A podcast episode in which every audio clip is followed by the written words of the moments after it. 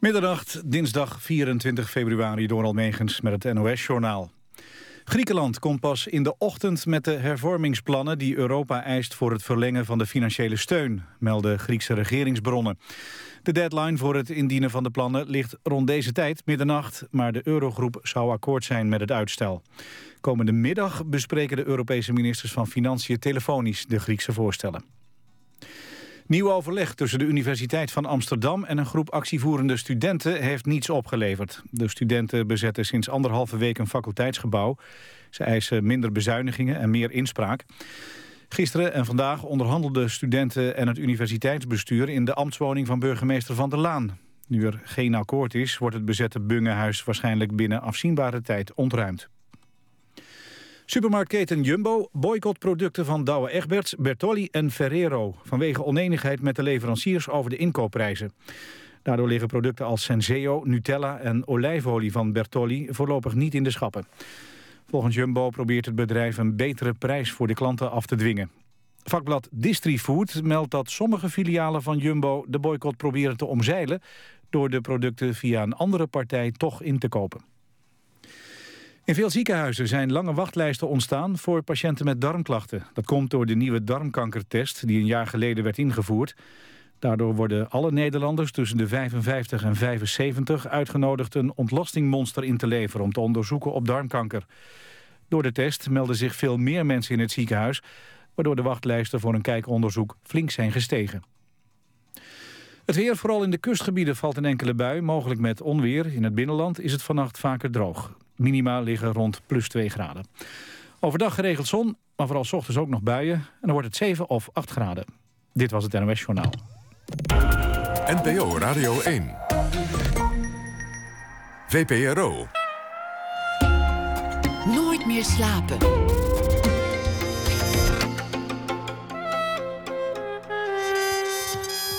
Met Pieter van der Wielen. Goedenacht en welkom bij Nooit meer slapen. Straks na ene een gesprek met zangeres Ellen ten Damme over een uh, nieuwe concertreeks thuis bij Ellen. Schrijver Robert Wellage laat zich inspireren door het nieuws van vandaag. Hij schrijft een verhaal en draagt dat voor na ene. Maar we beginnen met Abdelkader Benali. Montaigne is de titel van zijn nieuwe boek over een schrijver die gefascineerd raakt door de 16e eeuwse denker Michel de Montaigne en door een merkwaardige Indiaan die zijn leven komt verstoren. Het is het uh, meest absurde boek van Benali tot nu toe. Abdelkader Benali, geboren in 1975 in het dorp Igazazen in Marokko. Groeide op in Rotterdam, vertrok naar Leiden om daar geschiedenis te studeren. In 1996, 22 jaar oud, schreef hij zijn eerste boek Bruiloft aan Zee. Het werd een sensatie, vertaald in uh, vele talen. En hij won voor zijn tweede boek, de Libris Literatuurprijs. De lang verwachte was de titel daarvan. Heel veel meer boeken eh, zijn gevolgd over reizen, over immigratie, over hardlopen, over een ontspoorde bokser die aan Bader Hari deed denken, over het Midden-Oosten en recent ook een boek over koken met recepten en al. Casa Benali samen met zijn vrouw Saida. Hij schrijft ook artikelen die je kunt lezen in onder, onder andere Vrij Nederland en de New York Times. Maakte ook televisieprogramma's, waaronder het literair programma Benali boekt. Welkom Abdelkader Benali. Dank je Pieter. Het is uh, leuk dat je hier bent. Um, het begint in je boek over een schrijver die opgroeit in een gezin waar de moeder zegt: alles moet je doen binnen je eigen postcodegebied. Dat is je habitat. En eigenlijk moet je niet buiten je eigen postcode komen. Ja, ik, ik denk dat uh, elke schrijver dat gevoel wel kent. De, de, de dag dat hij uh, op onontgonnen terrein komt, dat hij buiten zijn postcodegebied komt. En, en hij is natuurlijk gewaarschuwd, hè, het onbekende. Hè, treedt men niet onvoorbereid tegemoet. Hij komt op dat uh, onontgonnen gebied en denkt... hé, hey, dit is leuk, dit is spannend. Ik wil hier iets mee. En, uh, en dat overkwam mij ook. En uh, de, de, eerste keer dat gebeurde was, was in Boeken. toen ik op de kleuterschool zat in Rotterdam... pakte ik prentenboeken uit de kast en sloeg die open... en ik kwam op onontgonnen terrein. Heel vreemd, maar toch ook heel herkenbaar, heel spannend. En nou ja, dat is het begin van de ellende geweest. Jouw ouders waren geen lezers? Nee, dat zijn ze nog steeds niet. Uh, mijn vader uh, las vroeger uh, wel vaak de teletextpagina's. Hier heb je, als, je bij, bij, bij, bij, Radio 1 bent, zie je vaak in de opnamestudio's teletext aanstaan. En, en dat associeer ik met mijn vader, de, de teletext. En dan zegt hij van, heb je gezien wat het nieuws heeft gebracht? En dan wijst hij naar de teletext. En dan moet ik hem vertellen wat, dan, wat dan precies is gebeurd in de wereld. Uh, maar, maar hij leest niet. Zij, zij, kijken heel veel naar. Uh, naar, naar ze kijken op de Marokkaanse zender naar Turkse soaps. Dat doen ze wel. Ze zijn wel heel. Het zijn wel verhaaldieren. Ze zijn heel narratief ingesteld. Ze kijken ze kijken naar Turkse soaps. Die duren vaak 200 afleveringen. 84 uh, personages en 500 uh, zijverhalen. En daar genieten ze volop van. Dus ik heb het, het genieten van verhalen is denk ik wel erfelijk. Maar niet uh, in, in de zin van boeken. Je hebt, je hebt wel eens gezegd, thuis hadden wij uh, de Koran en het telefoonboek. En beide bleven ze dicht. Ja, we hadden de Koran en telefoonboeken. En die, die lagen ook op elkaar in het hoekje van de kamer. En, en werden niet gelezen? Werd nooit gelezen en nooit opengeslagen. Ik was de eerste die de Koran en ook de eerste die het telefoonboek opensloeg. Eén, uh, de Koran om te kijken wat erin stond. Ik kon het niet lezen, want het was in het Arabisch. En twee, het telefoonboek, omdat ik dacht... laat, ik eens die, laat ik eens mensen opbellen. Ik vond dat een hele interessante gedachte dat je het telefoonboek kon openslaan. En, uh, en dat je gewoon mensen kon opbellen. Dat die mensen dus daar waren. En al die namen die erin... Zou het nog bestaan eigenlijk, het telefoonboek? Nou ja, ik weet niet, maar ik denk als, als er iemand met de editie uh, Rotterdam heeft, jaren tachtig... die, was, die was vormgegeven door Krauwel, hè, de grote vormgever. Dan wil ik die graag hebben, want het roept bij mij hele warme gevoelens op. Het telefoonboek, het, het, het, eerste boek van Abdelkader Benali was eigenlijk het, het telefoonboek ja, denk van Rotterdam. Het, ja, daar, de gedachte dat een boek de hele wereld kon omvatten, hè, en dat doet het telefoonboek op zijn manier, dat uh, vond ik een hele aantrekkelijke gedachte. In je nieuwe boek um, huilen de ouders van, van het personage de dag dat hij uh, bekend maakt dat hij schrijver is. En dan, dan de moeder barst in snikken, zegt mijn zoon is een schrijver, mijn zoon is een schrijver. Ja. Hoe ging dat eigenlijk toen jij zelf debuteerde? Heb je dat stilgehouden? Ik heb het natuurlijk gewoon stilgehouden. Want, want ik wist zelf niet wat ik aan het doen was. En ik wist al helemaal niet dat, er een boek van ging komen. Dus uh, toen dat boek er uiteindelijk was, uh, was ik apen trots. Maar ook wel een beetje beschaamd. Want ik dacht, ja, hoe ga ik het mijn ouders uitleggen? Moet ik nu, nu ze iets nieuws gaan introduceren uit die boze buitenwereld... die ze sowieso al uh, liefst op afstand houden... Een tikkeltje voor afschuwen ook. Want uh, die mensen daar in die buitenwereld doen dingen die wij niet zouden doen. En, uh, en dan kom je eens in boeken thuis. Nou, dat, uh, mijn vader lag op de bank, in Jalaba, tv te kijken. En ik, ik, had, ik had mijn presentie-exemplaren meegekregen. Elke auteur krijgt 20 presentie-exemplaren mee. Dat is al sinds 1422 zo. En ik, nou, ik, raakte aan, ik, ik pakte een van die boeken, van Francais, en ik, ik gaf het aan, een mooie gebonden editie. Nou, hij nam het aan, hij keek eraan, draaide het om en zag, dat, zag een foto op de achterkant. Die correspondeerde met mij. En toen gaf hij het boek terug. Nooit gelezen? Nooit gelezen, nooit gelezen. Hebben ze ooit één boek van jou gelezen? Nou, het boek wat het meeste impact heeft gemaakt... Uh, waar ik uh, veel toen over... Wel, ik, niet veel over heb gepraat, maar wel veel... wel veel over met ze heb... Waar, waar, waarvan ik weet dat ze er iets bij hebben gevoeld... was de stem van mijn moeder de stem van mijn moeder gaat natuurlijk over het contact tussen zoon en moeder. En zoon en vader ook. Zoon en vader, eh, het communiceren met elkaar, het niet communiceren, onderdrukte gevoelens. Nou ja, eh, alles wat, wat je in een familieroman verwacht. En eh, nou, dat, dat, dat, dat, dat dat, dat, dat, dat, heb ik, dat, heb ik, daar heb ik wel over gepraat met mijn maar hebben ze het gelezen? Nee, ze hebben niet gelezen. Ze, ze lezen geen romans. Nee, ze lezen niet. Nee. In dat boek, ehm, de, de stem van mijn moeder, gaat het over een jongen die eigenlijk het gevecht aangaat met zijn vader. Die, die, uh, die, die zijn vader wil overtroeven. Ja, precies, die heel ambitieus is, heel gedreven. Klopt. Eigenlijk moet jij dat ook gehad hebben als, als jongeman. Je was 22 toen je, toen je debuteerde.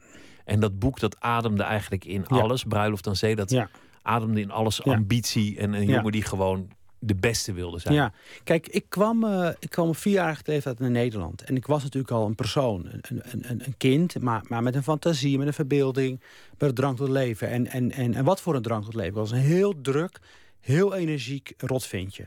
Echt, echt heel, heel lastig kind eigenlijk, omdat ik al die energie had. En ik, wat ik me goed herinner is dat ik in dat hele kleine arbeiderswoningje in Rotterdam door, door, door het huis rende. En maar bleef rennen en rennen rennen om, die, om van die overtollige energie af te komen. En op een gegeven moment schoof mijn moeder schoof de glas in lood uh, uh, deuren die de, die de twee kamers van elkaar scheiden, die schoof ze dicht. Die schoof ze naar elkaar toe. En ik bleef maar rennen en ik botste tegen dat glas in lood aan. En ik drukte dat glas in lood, hè, die kleurige stukjes glas, drukte ik uit het lood. En je zou kunnen zeggen dat dat dat dat uiteindelijk een soort van uh, verhaallijn is geworden voor mij. Dat ik altijd bezig ben om naar iets weg te drukken, naar buiten te drukken. Nou, die ruwe energie heeft mijn vader natuurlijk gezien. heeft daar iets in herkend en misschien ook wel iets in verafschuwd.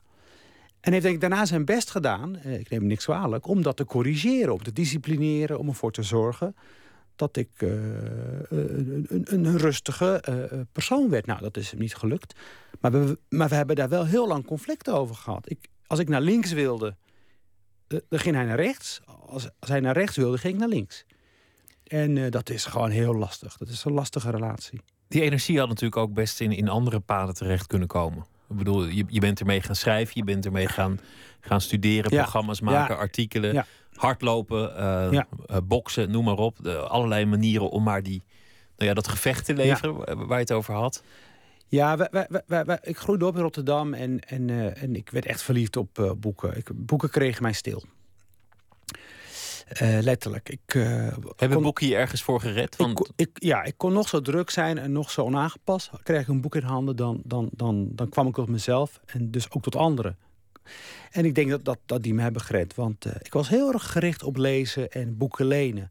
Kijk, ik, ik groeide op in Rotterdam en mijn vader had een slagerij op de Westkruiskade. En in de jaren tachtig, als je door, door die Westkruiskade liep... dan werd er op de straat openlijk gedeeld. En er werd gespoten. En er werd uh, de drugs gebruikt. En er gebeurde van alles.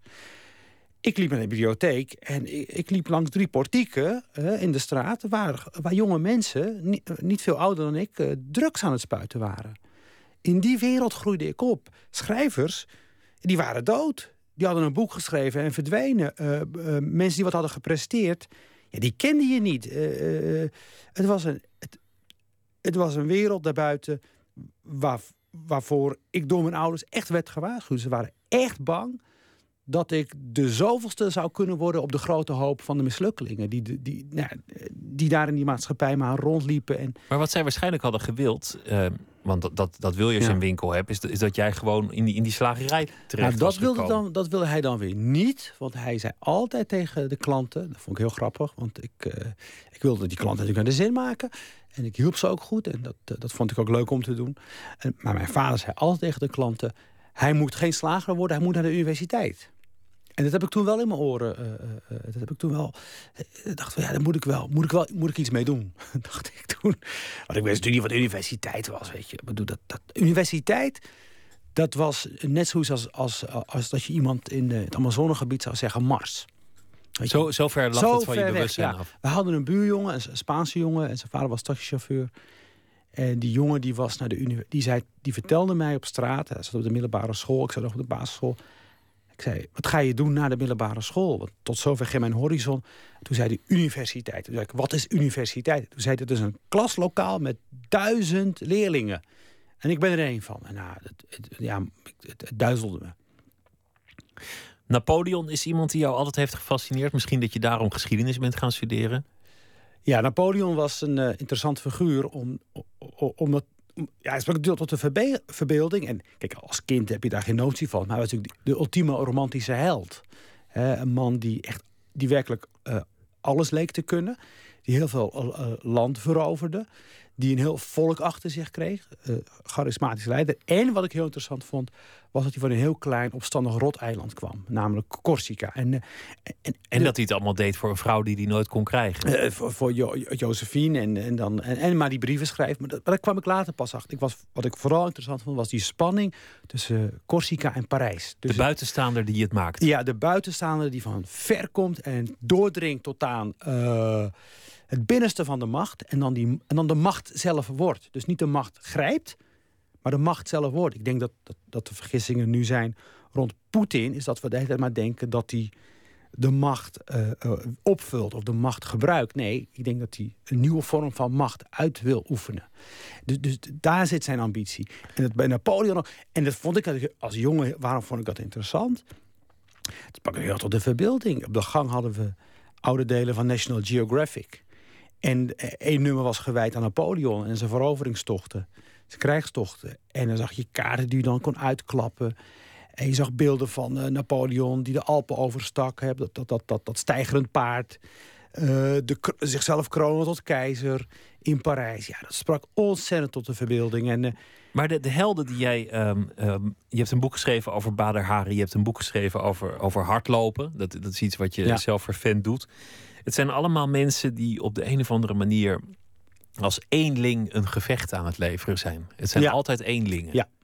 Ja, maar de Een- goede Een voetballer ja. wint voor het land en voor zijn team, Ja. maar een, een hardloper wint voor zichzelf. Ja, je ziet ook allemaal, je ziet zowel bij marathonloper als bij, eh bij Badr Hari, eh, als, eh, bij Bad Boy. Dat, dat, dat, dat zich gekrenkt voelen is een hele goede brandstof om, om ergens te geraken. Om blind te worden voor de meningen van anderen. Het niet te kunnen schelen wat anderen van je vinden. En je helemaal blind te staren op je einddoel, namelijk de ultieme overwinning. De knockout of eh, die toptijd op de marathon. En het voor jezelf willen doen, hè? Het, dat is een vorm van egoïsme.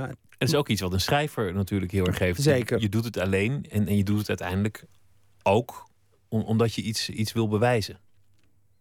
Ja, je- ja je, je doet het omdat het lekker is om, om iets te maken waar, waarmee, waar- waarmee je kan, eh, waar, waar je kan zeggen: hier ga ik iemand mee verrassen. Hier zullen ze van zeggen: we wisten niet dat hij dat kon. Weet je wel, dat gevoel moet je hebben. Had ik bij Braat aan Zee heel sterk.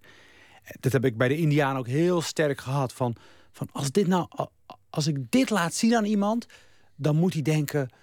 Eh, wat, wa- wa- wat bijzonder. Of, of, of wat heeft hij dat geschreven? Maar bij Bruiloft aan Zee, je zei net, ik, ik had het niemand verteld. Ik deed dat stiekem. Mhm. Ik, ik eh, studeerde Ja. officieel geschiedenis, Ja. maar eigenlijk zat ik... Ja, maar de innerlijke drijfveer was van... eh, wacht maar tot ik het af heb en het dan aan, aan de En wereld toen, laat zien. wa- wat was het moment dat je dacht, oké, nu, nu is het zover, nu ga ik het iemand vertellen of iemand laten lezen of nu stuur ik het op. Nou, ik, ik, ik liet het lezen aan mijn, eh, aan mijn uitgever, Oscar van Gelder... En, en de redacteur, Adriaan Krabbendam. En die waren heel enthousiast, heel positief. Ik wantrouwde het ook meteen. Eh, ik dacht, dat is positieve discriminatie. Dat eh zeggen ze tegen elke Marokkaan die met een man- manuscript komt. Maar ik zag wel in die ogen van die twee iets van een glinstering. Iets van enthousiasme. Wat ik niet anders dan kon verklaren dan als echt waarachtig gecharmeerd zijn van dat werk. Dacht, nou, laten we het dan maar doen. Want het was een heel pak papier. Hè. Er moest nog in worden geschrapt en geschaven. Nou, dus zijn we aan de slag gegaan. En, eh, maar mijn drijfveer tijdens het schrijven... en ik heb vaak gedacht, ik moet hiermee stoppen. Waar ben ik mee bezig? Mijn drijfveer was de hele tijd een stemmetje wat zei... eh Abdel, jij bent de enige in het universum die dit kan opschrijven. Niemand anders. Jij bent de enige die Dit, Dit- verhaal, dit verhaal. Ja, en, en als je het niet doet, doet niemand anders het voor je.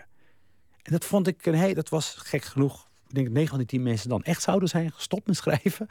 Maar mij stelde het gerust. Het gaf me echt een, het gaf me een, eh, het gaf mij een urgentie vorm. Of het gaf mijn, mijn urgentie werd een soort van eh, slogan, zou je kunnen zeggen. En elke keer dat ik die slogan herhaalde als een soort van mantra, kon ik weer verder. je kreeg, je kreeg, als ik het goed heb begrepen, een voorschot van duizend gulden. Ja. Dat is achteraf eh, bijna ontroerend weinig. Ik heb nog nooit zoveel geld in mijn eh, le- leven gezien. En ik denk dat eh, ook als je nu nog eh 18, 19, 20 bent... en je krijgt dat geld op je, op je, op je rekening gestort... Hè, laten we omrekenen naar 1000 euro... dan ben je gewoon eh, dan ben je natuurlijk heel blij. Want waarom? Dat is heel bijzonder. Kijk, kijk, als ik 1000 gulden zou krijgen voor een materiële prestatie... dat, is anders. Hè, wat dan, dan kan je het namelijk berekenen wat het waard is. Maar hier kreeg ik een voorschot, moet nog terugverdienen... op iets wat ik nog ging presteren in dat immateriële gebied van schrijven, van verzinnen, van verbeelding. Yo, hallo, ik kreeg geld voor mijn fantasie. Wauw! Weet je wel, wat, wat wil je nog meer als je 19, 18 bent? Weet je, dat, dat kan je niet voorstellen. Ik ik vind het nog steeds vreemd als ik een contract krijg. Bedragen zijn wat groter geworden. De ellende is hetzelfde gebleven. Dan, dan, dan denk ik, je eetje mina, toch maar weer het geld gekregen... voor iets wat nog, waarvan nog moet blijken wat het waard is. Wat, wat ook niet tastbaar is. Precies. Straks gaan we het hebben over je nieuwe boek, maar eerst ehm, ja, Otis Redding. Want eh, er, was natuurlijk de Oscars waren dit, eh, dit week en het ging over de film Selma met allemaal prachtige soulnummers en gospelnummers. En eh, ja, dan kom je al gauw uit bij Otis Redding, All Man Trouble.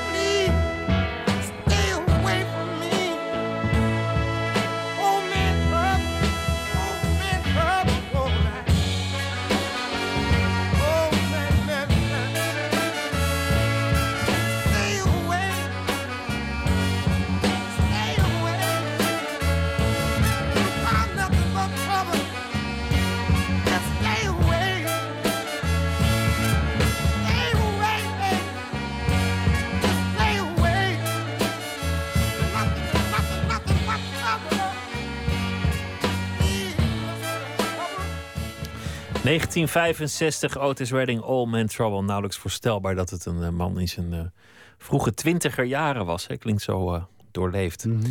Nooit meer slapen in gesprek met Abdelkader Benali... naar aanleiding van het nieuwe boek Montaigne. We hadden het over je eerste boek dat je, dat je ja, een beetje geheim hield... tot je het aan de uitgever liet lezen... en die, die wilde ineens betalen voor jou voor jouw nou, bedenksels. eh, precies, ze, ze, ze gaven me geld om een roman te schrijven. En toen ben ik die roman gaan schrijven. Het, het, kijk, het zou op, ik was 18. Het zou nooit in me zijn opgekomen om een ro- om een roman te schrijven. Romans waren boeken die werden door anderen geschreven. En dat waren schrijvers. En dat was ik zo en die waren dood. Ja. die waren of dood of, eh, of, of, of malende. En dat was ik niet. Zo zag ik mezelf niet. Daar kon ik alleen maar van dromen. Dus, dus, dus door dat contract werd ik verplicht om, eh om, Want je had om een, op, te worden. een opstelwedstrijd gewonnen. Nee, ik won een aantal schrijfwedstrijden en eh, die heb ik toen eh, bijna, bijna allemaal gewonnen. En dat, dat- en dat trok de aandacht van die uitgeverij in Amsterdam, van Oscar van Gelderen. Je nieuwe boek heb je ehm, eigenlijk op eenzelfde manier jarenlang een beetje verstopt gehouden. Ja, Hoe zit dat? ja is, eh, ik, ik was in 2003 de winnaar van de Libes Literatuurprijs. Eh, die kreeg ik voor de, de lang verwachte. Twee dagen later vertrok ik met mijn toenmalige partner Claudia, eh, die Palermo, naar, naar, naar, naar, Canada, naar, naar Montreal. Ik, had een, ik had een beurs gekregen en een uitnodiging om daar writer in residence te, te zijn. En nou, dat was, dat leek me hartstikke leuk. Ik had alleen niet verwacht dat ik de prijs zou gaan winnen. Dus, dus dat was een complete verrassing. En misschien was het maar goed ook dat ik meteen wegging. En ik kwam daar aan en, en Montreal is echt een schrijversparadijs. Je wordt echt in de watten gelegd tot aan het absurde toe. Eh, er waren veel manifestaties met buitenlandse auteurs eh, die ik dan ontmoette. Die van eh, heinde en ver waren gekomen om, om hun verhaal te vertellen. Niet noodzakelijkerwijs een goed verhaal. Maar in Canada had je het gevoel dat voor iedere stem was er eh, ruimte, was er aandacht, was er liefde.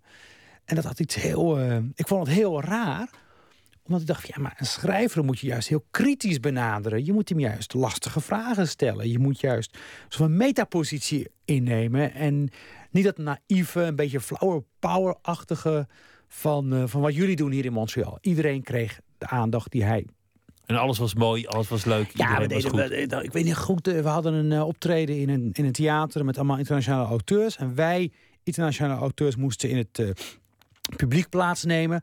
Er was een dansvoorstelling van 20 minuten. En aan het einde van die dansvoorstelling werd aan ons gevraagd om op te staan en het eerste woord te zeggen wat in ons opkwam. En zo, ging, zo gingen ze het rijtje af. Maar men ging dan niet het rijtje af eh, eh, diagonaal of horizontaal. Nee, er werd eh, door de lichtman een, een, een, een- patroon getekend met dat licht. Zodat je niet wist wanneer je aan de beurt was. En dan moest je iets zeggen. En aan het einde van die avond kregen we, kregen, we goed geld voor. En dacht, ja, dat is natuurlijk heel raar dit allemaal. En dat ging maar door. En eh, nou, ik liep daar rond. Na drie weken terug, eh, ik woonde toen in Rome eh, met Claudia. En eh, toen eh, moest ik iets met die ervaring. En ik moest iets met dat nieuwe leven wat ik had. Namelijk, ik was ineens een, een schrijver die een grote prijs had gewonnen. Ik stelde iets voor. Mijn boeken gingen als zoete broodjes over de toonbank. Want je had net de Libris gewonnen voor, voor je de tweede boek. Ja. En Ja. dus, dus nou ja, dat kwam dan samen in die, in die verbeelding. En dat, dat werd dat boek over, over die Indiaan. Waarin het werk van Michel de Montaigne, een 16e-eeuwse filosoof. Eh, die heel tot mij sprak, eh, een hele belangrijke rol speelde. Nou, dat boek heb ik geschreven. En dat heb ik toen tien jaar lang bijna met me mee, mee gezult. Eh, het is, denk ik, drie of vier laptops in en uit gegaan. En ik heb Maar je durfde niet op cent te drukken naar de uitgever. nou, sterker nog, ik heb denk ik twee, drie keer op het punt gestaan om het boek te vernietigen. Om het gewoon richting, weet je, met zo'n icoontje.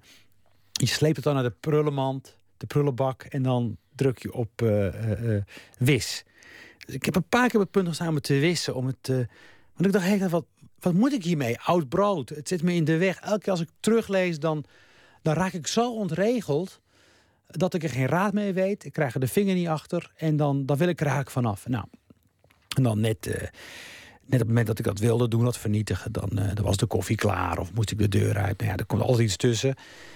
En, eh, en, en twee, drie jaar geleden besloot ik het te laten lezen aan iemand waarvan ik dacht, eh, nou, ik wil wel eens weten wat die man ervan vindt. Dat was Sander Blom van Atlas Contact.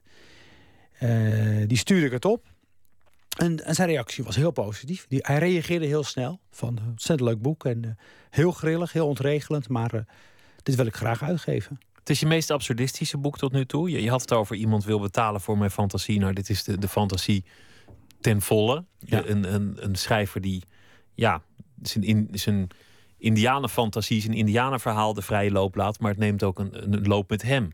Klopt. Uiteindelijk eh, bestaat er gewoon geen werkelijkheid meer. Dat is eigenlijk waar het over gaat. En dan die Michel de Montaigne die als een rode lijn er doorheen loopt. Een, eh, een 16e eeuwse denker. Hij Was, eh, zijn vader was ooit burgemeester van Bordeaux. Hij trok zich terug op zijn kasteel. Schreef essays, werd wel veel gelezen. En het merkwaardig is dat het een man was die tijdens de godsdienstoorlogen zowel de protestanten als de katholieken bekritiseerde, maar ze ook allebei gek genoeg daarmee te vriend wist te houden. En zijn motto, wat het meest be- beroemd is geworden, is: Que sais-je? Wat weet ik er eigenlijk van? Weet ik veel, Ja, zou je het eigenlijk nu ja. vertalen.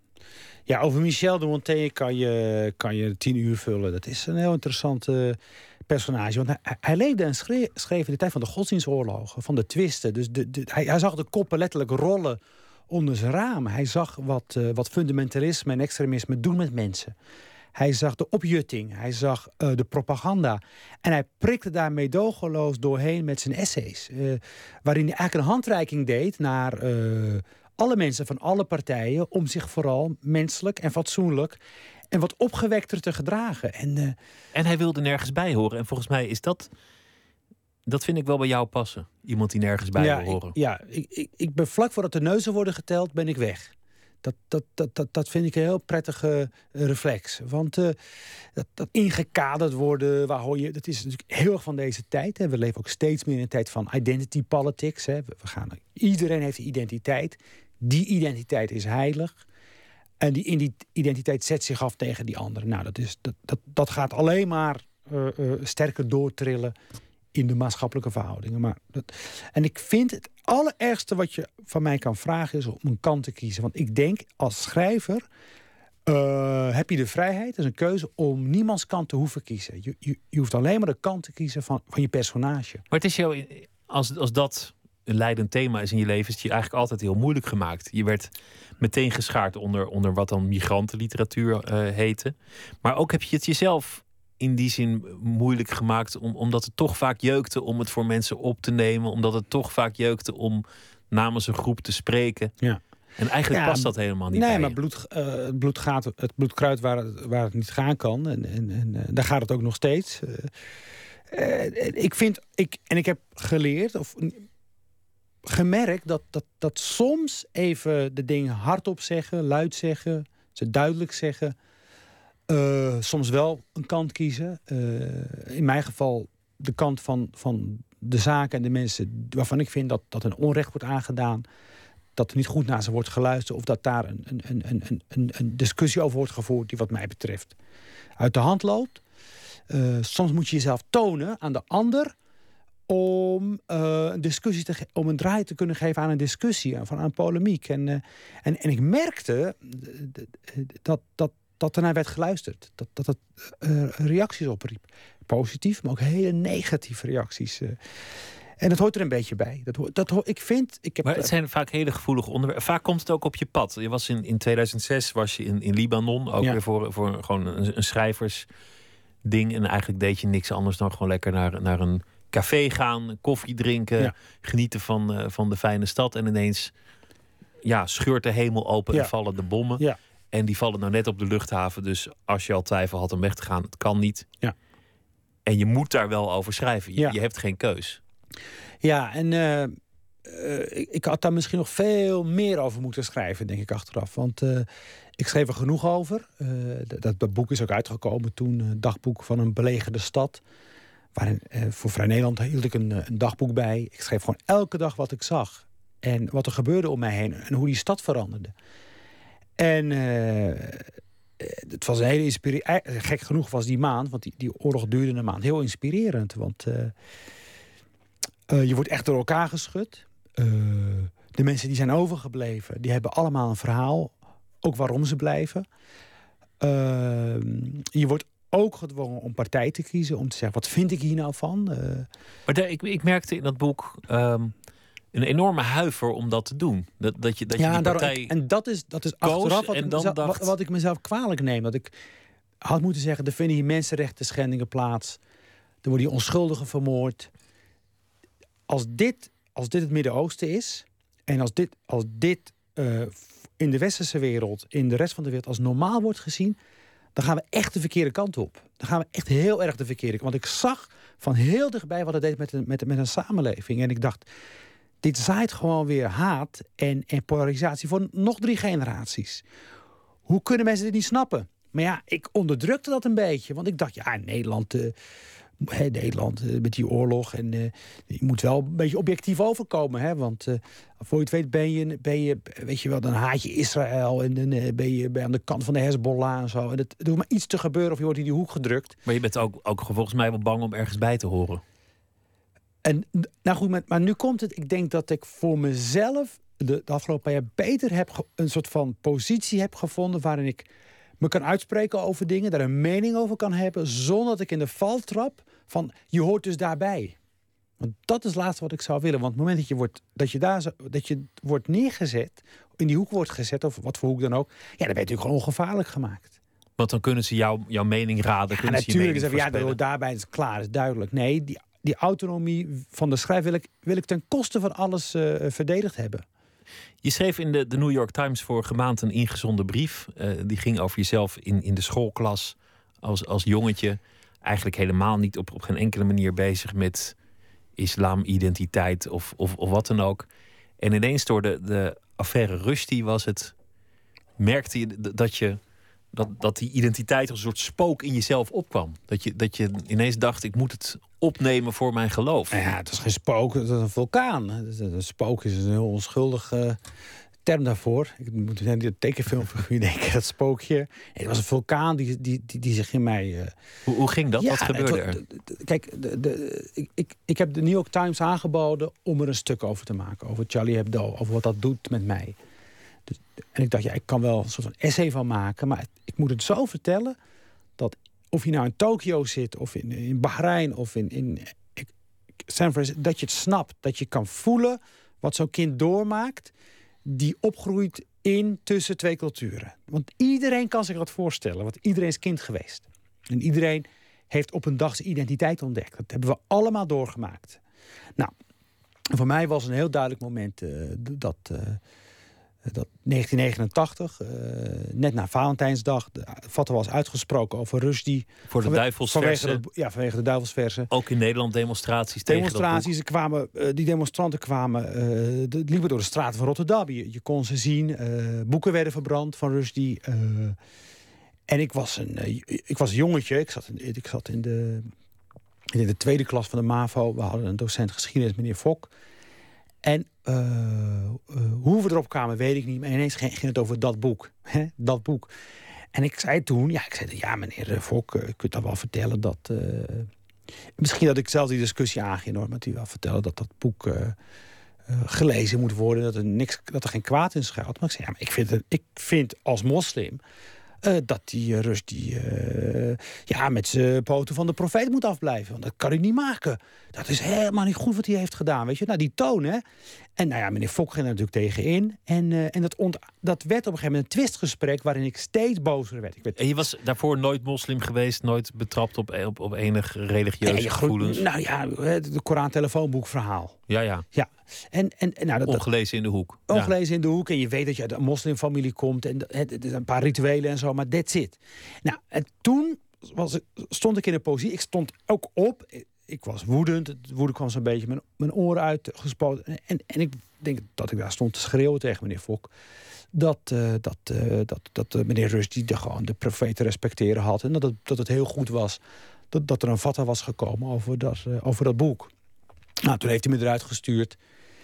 En, en ik stond op de gang, en dat beschrijf ik in het New York Times stuk... dat, dat ik twee dingen voelde, namelijk schaamte schaamte over dat ik de strijd niet had gewonnen. Hè, dat ik dat twistgesprek niet had gewonnen. En schaamte over dat ik dus mijn gemeenschap uh, had teleurgesteld. En ik denk dat dat een gevoel is wat uh, heel veel jongeren... die uit die culturen komen, uit die verschillende culturen... dat die dat die wel eens kunnen voelen, vooral als je jong bent. De aanleiding... Dat is toch een soort groepsgevoel, een soort nou, collectieve nou identiteit? Ja, je, je mag... Kijk, en, en, en wat ik dan zeg is van, we hebben dat allemaal... Uh, je komt, je, sommigen komen voor Ajax op, anderen voor Feyenoord. Eh, als je daar gepassioneerd over bent, is prima. Woede kan ook heel stimulerend zijn. Het gaat fout, het gaat verkeerd wanneer, wanneer die legitieme woede... eh, wanneer dat je corrompeert, wanneer het na- naar binnen brandt... wanneer dat je gelooft in de mensheid, je gelooft in de dialoog... je gelooft in oprechte communicatie en gelijkwaardigheid... wanneer wanneer het aantast. Want op het moment dat dat gebeurt... ja, dan wordt de samenleving hypocriet. Dan worden de mensen hypocriet. Dan praat iedereen met dubbele tong. En dan is het pad naar extremisme en fundamentalisme en, en, en radicalisatie... eh, kan dan worden ingezet. Ik vond het een mooi stuk omdat het, ehm, omdat het het heel klein houdt. Omdat het het heel persoonlijk maakt. Maar ik vind het ook grappig dat bij iemand die zo... Nou ja, zoals ik het dan zie, een individualist is. Een, een hardloper die, die, die gewoon voor zijn, voor zijn eigen tijd gaat... en niet een voetballer die voor het team gaat. Dat die identiteit steeds opduikt. Elke keer toch weer boven komt. Ook Ja. in, je, in je boeken. Het, het is een thema waar je eigenlijk... Het dringt zich altijd aan je Ja, op. ja nee, het thema van deze tijd. En ik denk dat we dat. dat, dat dat, ik schrijf er dan over. eh, Maar het is ook het thema van jouw leven. uit een reflex. Hè. Het, eh, de- wat, wat, wat, ik, wat ik de hele tijd wil proberen te beschrijven, is dat dat een proces is. Je bent niet geboren als, als ineens eh, fundamentalist. Je bent niet of als liberaal. Of, mens word je. En daar gebeuren dingen in. Je ontmoet mensen, je leest dingen, je, je maakt fouten. Nou, hoe, hoe je daarmee omgaat, wat je ermee doet, of je het wel of niet aantrekt, dat bepaalt eigenlijk wie je wordt. En elke keer weer moet ik het verhaal opnieuw uitvinden. Moet ik het verhaal opnieuw opschrijven. Omdat het een, eh, voor mij, eh, ik, ik blijf het een heel interessant verhaal vinden. Ik, ik kom er niet omheen. Dat is ook weer een van de thema's van Montaigne. Hè? Het- jezelf uitvinden, het- je eigen identiteit Nou, ontdekken. Nou, ik, ik, kijk, toen ik aan Montaigne begon, even toen die godsdienstwisten, toen, had ik, eh, toen wist ik niet zoveel over de tijd van Montaigne, maar ik wist wel dat er gruwelijke dingen gebeurden, dat het niet, dat het niet helemaal lekker zat in die 16e eeuw. Ehm, en wat mij trof, was dat, dat Montaigne tot mij sprak als individu, als mens. En dat hij over hele kleine dingetjes eh, met mij kon praten, alsof we aan de bar stonden van een café. En ik dacht, ja, zo moet je schrijven, dacht ik. Zo moet je schrijven. Alsof je van mens tot mens praat. En toen dacht ik ook, dit is het allermoeilijkste wat er is. Het is zo ontzettend moeilijk Om het menselijk te maken. om die toon te treffen. Want dat betekent dat je iets in jezelf moet overwinnen. Namelijk de schaamte om jezelf te uiten naar de ander. De, de, de, de, de verlegenheid en de onzekerheid om die trivialiteit die je in jezelf voelt... om dat kenbaar te maken aan de ander. Nou ja, Want je kunt ook schuilen in een groep natuurlijk. Je kunt De- ook in een collectieve meest- identiteit kijk, wij, vinden het, wij vinden toch onze eigen besonjes... eh, vinden we natuurlijk wel heel interessant. Maar, maar, maar die intimiteit wordt niet vanzelfsprekend opgezocht. Eh, eh, misschien wil iemand praten over een ingegroeide teennagel met zijn vrienden. Maar hey, waar moet hij daarover beginnen? Want het gaat alleen maar over de grote thema's van het leven. Terwijl misschien dat nou net hetgeen is wat hem dwars zit. En Montaigne weet dat. En daarom word ik ook vrienden met Montaigne. En daarom, en in, in 2004 ik kwam dus terug van die reis. En, en, en, ik was eens een, een bekende, belangrijke schrijver geworden. Die zich over alles kon uitspreken. Maar ik verlangde veel meer naar het kleine verhaal. Wat ik, in, eh, wat ik bij Montaigne vond. Die migratie, je beschrijft het eh, als, een, als een vogel die een bes eet. En die vervolgens in een, in een vreemd land uitscheidt. En, en daar, zo ben je dan ineens in een ander gebied gekomen. Dat komt steeds terug, maar uiteindelijk zeg je van ja, ik, ik, ik wil niet het hebben over de grote migratiestroom. Ik wil het gewoon hebben over het kleine, het individuele. het moment dat je... eh, Kijk, eh, overal waar ik kom... En ik kom eh, migranten tegen. Dus mensen die aan mij vertellen van... Wij zijn ook maar hier naartoe gekomen om allerlei triviale redenen. En nu zijn we hier. Dan vraag ik altijd... Vertel me eh, hoe het weer was toen je aankwam. En iedereen weet dat. Tot in detail weer te geven. Ze weten wat ze aan hadden. Ze weten waar het koud deed. Ze weten waar het warm was. Ze weten hoe warm het was of hoe koud het was. Weer, dus niet klimaat, maar weer, weet men tot, tot op het uur nauwkeurig weer terug te brengen. En, en dat, dat is iets van misschien migratie. Op het moment dat je aankomt in een nieuwe omgeving, is alles nieuw. Dus het is een, dus een schok. Dus je zintuigen staan weer open. Je bent, je, je, je en je wordt een, eh, je wordt een, eh, een, een, een, een eh, eh, eh, je wordt een doek, tabula rasa. Je wordt gewoon een doek waar de natuur en de cultuur van dat land alles op gooit. En daarom ook een mooi thema voor, eh, voor, voor een schrijver natuurlijk ook. Eh, nou, en toen dacht ik, ja, ik kan wel universele verhalen vertellen of zo, algemene uitspraak doen, ik moet het juist klein houden, want het kleine verhaal van een migrant is het universele verhaal van alle migranten. We gaan luisteren naar Charlie Winston. Dat is een eh, Engelsman die in Parijs woont. Is eh, bekender in Frankrijk dan in Engeland. En het nummer heet Fear and Love.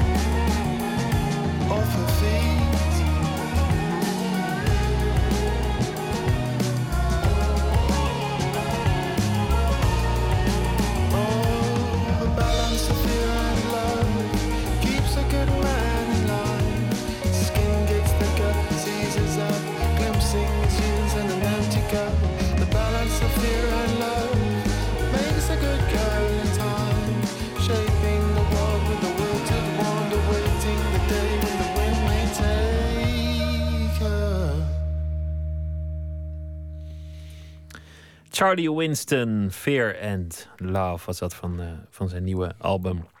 Abdelkader Benali zit eh, tegenover mij. In je boek eh, ehm, ja, is, is dus de schrijver die maakt mee wat schrijvers meemaken. Een van die dingen is dat, dat hij een signeersessie heeft in een boekwinkel... waar ze een poster van een andere schrijver per ongeluk hebben opgehangen. Dat had je opgeschreven al tien jaar geleden, naar nu blijkt. En, en nou hoorde ik dat je onlangs ergens kwam signeren... en dat daar alle boeken van Kader Abdollah groot opgestapeld klaar Ja, eh, vlak voor vertrek naar Schavenzande belde de, de organisator op, de bibli- bibliotheek, om mij te vertellen dat, eh, dat, de, dat de boekhandel een grote vergissing had gemaakt. Eh, ze keken heel erg uit naar mijn bezoek. Daarom had ze alle boeken van Kader Abdola ingekocht. En nou ja, daar waren ze achter gekomen toen die, toen die doosjes werden aangeleverd. En ze deden de doos open en ineens ja, zagen ze die besnorde toet van Kader Abdola. En ik zei, nou weet je wat, ik neem mijn eigen boeken wel mee. En, uh, maar het gebeurde aan de lopende band. Ik, maak, ik heb ook een keer meegemaakt dat er een vrouw naar me toe kwam... met het huis van de moskee van Kader Abdola. Zij reikte me dat boek aan en ik keek naar haar. Ik zei, mevrouw, uh, dat boek heb ik niet geschreven. Het is van een andere schrijver. Ze keek me aan, ze keek naar het boek... gaf het terug aan me en zei, signeer toch maar. Nou, vind ik eigenlijk ook wel charmant om het boek van Kader Abdullah ja. door Abdelkader Benali te laten ja, signeren. Maar, maar dat boek, uh, wat ik net heb, die roman Max Kader gaat over uh, wat er met je gebeurt als schrijver. Je verliest je identiteit in een verhaal. Maar het is heel lullig wanneer je je identiteit in de werkelijkheid verliest. Wanneer je onderdeel wordt van andermans verhaal. Dat is heel raar. Ja, dan wil ze dan toch een handtekening hebben in een boek wat ik niet heb geschreven. Dat is... Uh, dat kan je, voor, je op twee manieren, manieren uitleggen natuurlijk. Maar uh, je kan het op veel manieren uitleggen. Maar ik vond het in ieder geval gek.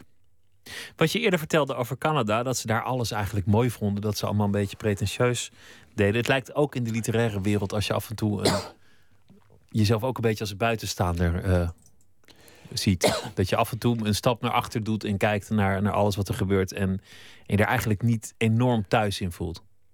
Ja, ik, ik heb vaak het gevoel dat ik in een gesprek zit, stappen waar, waar, waar ik helemaal niet in geïnteresseerd ben. En uh, ik denk dat ja, je kan ook die tijd gebruiken om andere leuke dingen te doen, om iets te ondernemen. Of, maar ik, ik, ik, wil me, ik zou me heel graag ermee willen bemoeien. Ik, ik kan bijvoorbeeld. Uh, nou ja, de discussie die dan.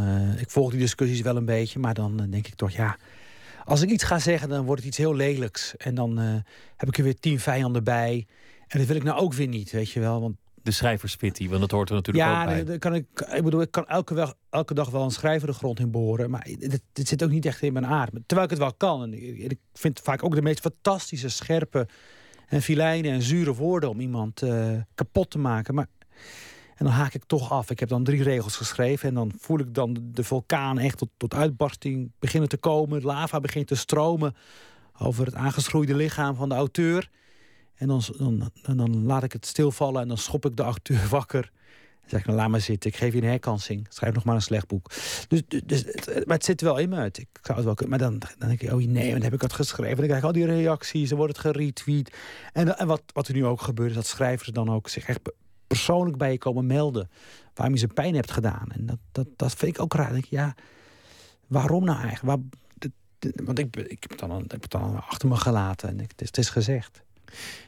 Ik zei al dat je een, fanatieke renner bent. Je hebt, je hebt daar één uh, boek over geschreven, over, over een marathonrenner. Het, het, is ook iets wat, wat bij je past, volgens mij. Het, het, uh, het hardlopen, jezelf overtreffen, de wedstrijd met jezelf.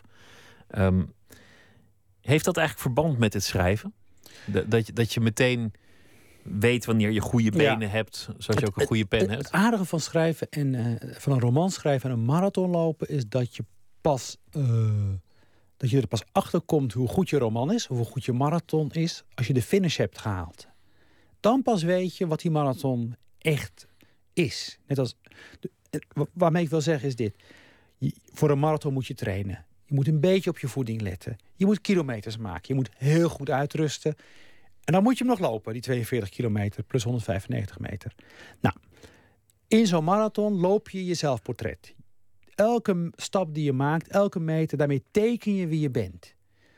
Uh, ben je een snelle loper? Ben je een langzame loper? Zit er een diesel in je? Hoe ga je om met tegenslag? En alles wat daarin gebeurt, is deel van het zelfportret. Nou, je kan natuurlijk tijdens het lopen niet zien wat voor zelfportret het is. Dat, dat is pas als je over de finish bent gekomen. Dan kijk je naar achteren en dan zie je de opbrengst van alles bij elkaar. Van de voorbereiding, van het eten en het uiterlijk zie je samenkomen in die tijd. En aan die tijd kan je aflezen, dit ben ik. Nou. Maar het is ook iets obsessiefs, een marathon lopen. Ja.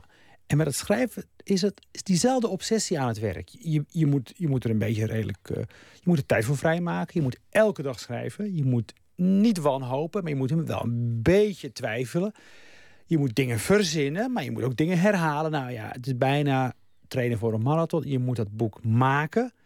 Maar je weet pas wat het boek waard is als het in je handen ligt. Als je het openslaat en je ziet die zinnen op die layout. En je denkt, het is op zijn plek gevallen. Het is daar en niet meer bij mij. En, en daarin hebben uh, hardlopen en schrijven veel met elkaar te maken. Je, je had uh, um, niet zo lang geleden ook een, een boek, Casa Benali, samen met je vrouw. Waarin jullie over het eten en over de gerechten eh, eh, schrijven. En, en ook, ook hele recepten erbij eh, vermeld. Waarin, waarin het eigenlijk ook gaat over het verband tussen het eten en het schrijven. De, Ja. de, de troost van een, eh, van een maaltijd. Als je goed geschreven hebt, dan, Ja. dan mag je een vette bek. Ja. En als het niet lukt, dan moet je, geloof ik, zetmeel hebben. Ja, je moet goed eten. En, eh, en kijk, schrijven is natuurlijk een hele abstracte oefening in werkelijkheid maken. Dus je zit toch eh 99% van de tijd op die stoel in dat hoofd. En daar word je knetter onrustig van. De, focus behouden vereist een bepaalde concentratie. Het, verrij- het, het vreet suikers. Je wordt heel licht in je hoofd. Je wordt ook zwaar in je hoofd. Je raakt uitgeput. En je raakt ook voldaan. Want schrijven kan soms heel fijn zijn. Nou, op het moment dat je opstaat van die stoel, ik in ieder geval, op het moment dat ik opsta, wil ik contact maken met de wereld. Wil ik contact maken met de aarde. Ik wil met mijn poten in de modder. Ik wil dat, dat niks mij herinnert aan schrijven. Nou, en wat doet dat beter dan een vette hap? Dan proteïnes, koolhydraten, suikers, kraakbeen, eh jus, vet. Geef het gevoel van ik ben gewoon weer een primitieveling. Ik ben een aap. Yes! Genieten en vergetelheid. En dat staat, dat staat haaks op, eh, op, op het schrijven. En, en, en, en dus, dus de, natuurlijk heel fijn om is een beetje hardlopen, dan een stukje schrijven en dan lekker eten. Dat is natuurlijk. eh, Een van de personages in, in een eh, eerder boek, ehm, de, de stem van je moeder, die, die wil geen kinderen krijgen per se. Die laat zich ook steriliseren. En dan zegt hij eigenlijk van ja, ik ben min of meer tussen twee culturen terechtgekomen. En ik moet een keuze maken als ik een kind zou moeten opvoeden. Om die reden wil ik het niet. Zelf Ja. kan ik van mijn geloof afvallen. Maar een, een kind heidens opvoeden, dat gaat een Ja. stap verder. Ja. Dat vond, vond ik een interessant iets. Ja. Is natuurlijk allemaal fictie, dat snap ik ook Ja. wel. Maar Ja, ik denk dat het. Nou ja, het is natuurlijk helemaal geen. Niet, niet, niet- tot op zekere hoogte fictie, omdat het, omdat het hoofdpersoon dat, eh, de hoofdpersoon dat denkt. Maar de, natuurlijk wel steeds het gevoel van. als ik kinderen eh, krijg, en, die- hoop ik te krijgen. wat geef ik ze mee? Eh, welke normen en waarden? En hoe verre wil ik dat ze aan de ene kant vrij zijn om hun eigen keuzes te maken. en hun eigen vorm van verantwoordelijkheid te kiezen. En tegelijkertijd wil ik ook dat ze iets van gemeenschapszin ontwikkelen. Dat ze het geen psychopaten worden of loners. Dat wil ik niet. Dat ze zich zo ontworteld... Want ik heb me vaak ontworteld gevoeld. Dat wil ik niet. Dat wil ik ze niet aandoen. Die eenzaamheid. Maar jij kan ontwortelen, maar je wil die ontworteldheid niet Nee, want dat, overdragen. nee, maar dat, dat wil ik meegeven. Dat wil ik doorgeven van... Zoek je weg. Maak je keuzes, want die zijn van jou. Draag daar verantwoordelijkheid voor. Ook een beetje gevoel voor gemeenschapszin. Voor de mensen om je heen. Voor, nou ja... eh, Het lekker, je, jezelf goed voelen in, in je groep. Je bent vaker eh, terug in Marokko, steeds meer. In, in Tanger, dat, Ja. daar heb je je plek gevonden. Ehm, je hebt de liefde gevonden, want dat, dat kookboek, ja, die, die recepten, dat, dat vond ik allemaal heel interessant. Maar wat ik vooral tussen de regels las, is twee mensen die elkaar enorm gevonden hebben. En hoeveel tegenstellingen er waren. Want, Ja. want zij is ook van Marokkaanse afkomst, maar jullie lijken verder in niets op elkaar eigenlijk. Jij haatte lamskoteletjes en zij was er dol op. Het is omgekeerd. Omgekeerd. Ja, Sorry. Ik ben er dol op en zij had het. Ja. Ja. Ja, en het, het aardige was natuurlijk ook wel toen wij elkaar- leren kennen. eh, Ik probeerde alles op te lossen of eh, toe te, te dekken met woorden. En eh, voor mijn vrouw Saïda was dat, was dat lastig, want ze, ze was verbaal niet zo sterk. En woorden hadden voor haar een hele andere betekenis. Eh, Woorden betekenden voor haar ook eh, afstand en weggaan van intimiteit. Dus eh, we moesten een tussenvorm vinden. Nou ja, dat kost tijd, dat kan ik je verzekeren. En het gaat niet zonder conflict. En voor iemand die, die gewend is om alleen te rennen, om alleen te Ja, vechten, om, ja. om, om, om Ik- heel erg voor ik los zichzelf alles te gaan. meteen op. Ja. Ik, ik wil alles meteen oplossen en door. En dat, dat, dat, is, dat kan niet in een relatie. Want je zit al in de oplossing, namelijk de relatie. En dus ontstaat er ruimte voor iets anders. Nou, dat moest, wat het andere dan was, moesten we uitvinden. En ik merkte op een gegeven moment dat Saïda, als ze dan eh, we een ruzie hadden, een een conflict, dan werd ze boos. En dan, eh, en dan, dan, dan werd het stil in huis. Dan werd er ook niet meer gepraat.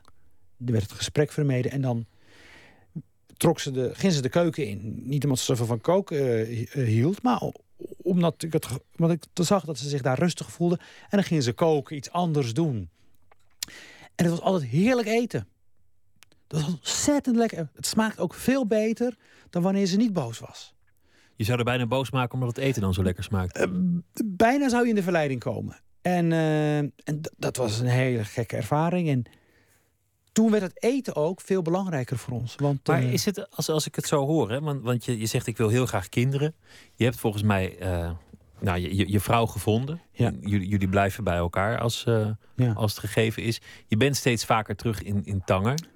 Is het, is het een worsteling? Is het nu een, een keuze die zich, die zich aandient? Van, goh, ik heb me vaak ontworteld gevoeld en nu moet ik toch geleidelijk daar iets mee gaan doen? Of, Nee, dat heb ik niet meer. Nee, dat heb ik niet. Ik, ik, of heb je er juist bij neergelegd ik, ik, ik, ik wil heel graag kinderen en, en, en, en, en, en, Erik. En, en, ik, ik, had, ik was natuurlijk wel naar, op zoek naar iemand met wie ik dat samen kon doen. Met wie ik samen dat, dat pad kon bewandelen. Met iemand bij, wie ik me veilig voelde, goed voelde. Met wie ik een communicatie had die mij niet verveelde. Waarvan ik dacht van, hé, hey, dit, is, dit is spannend, deze vrouw. Dit is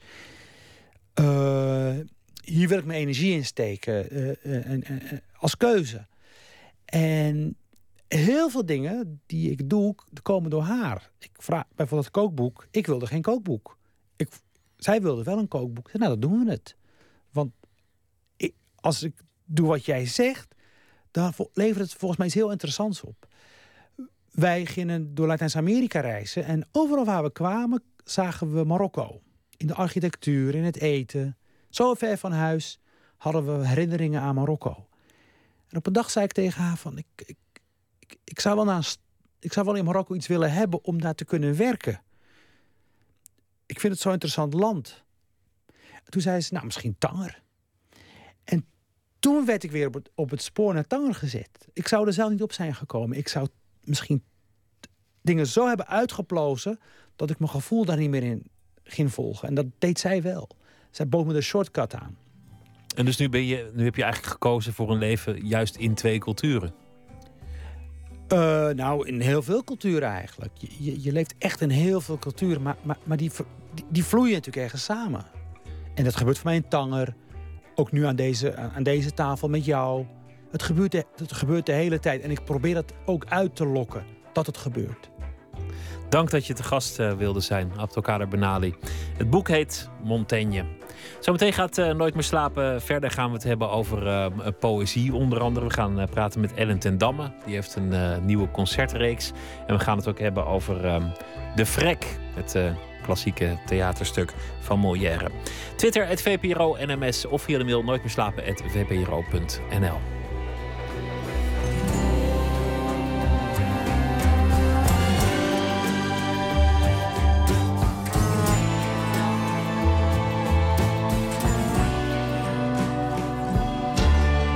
Radio 1, het nieuws van alle kanten.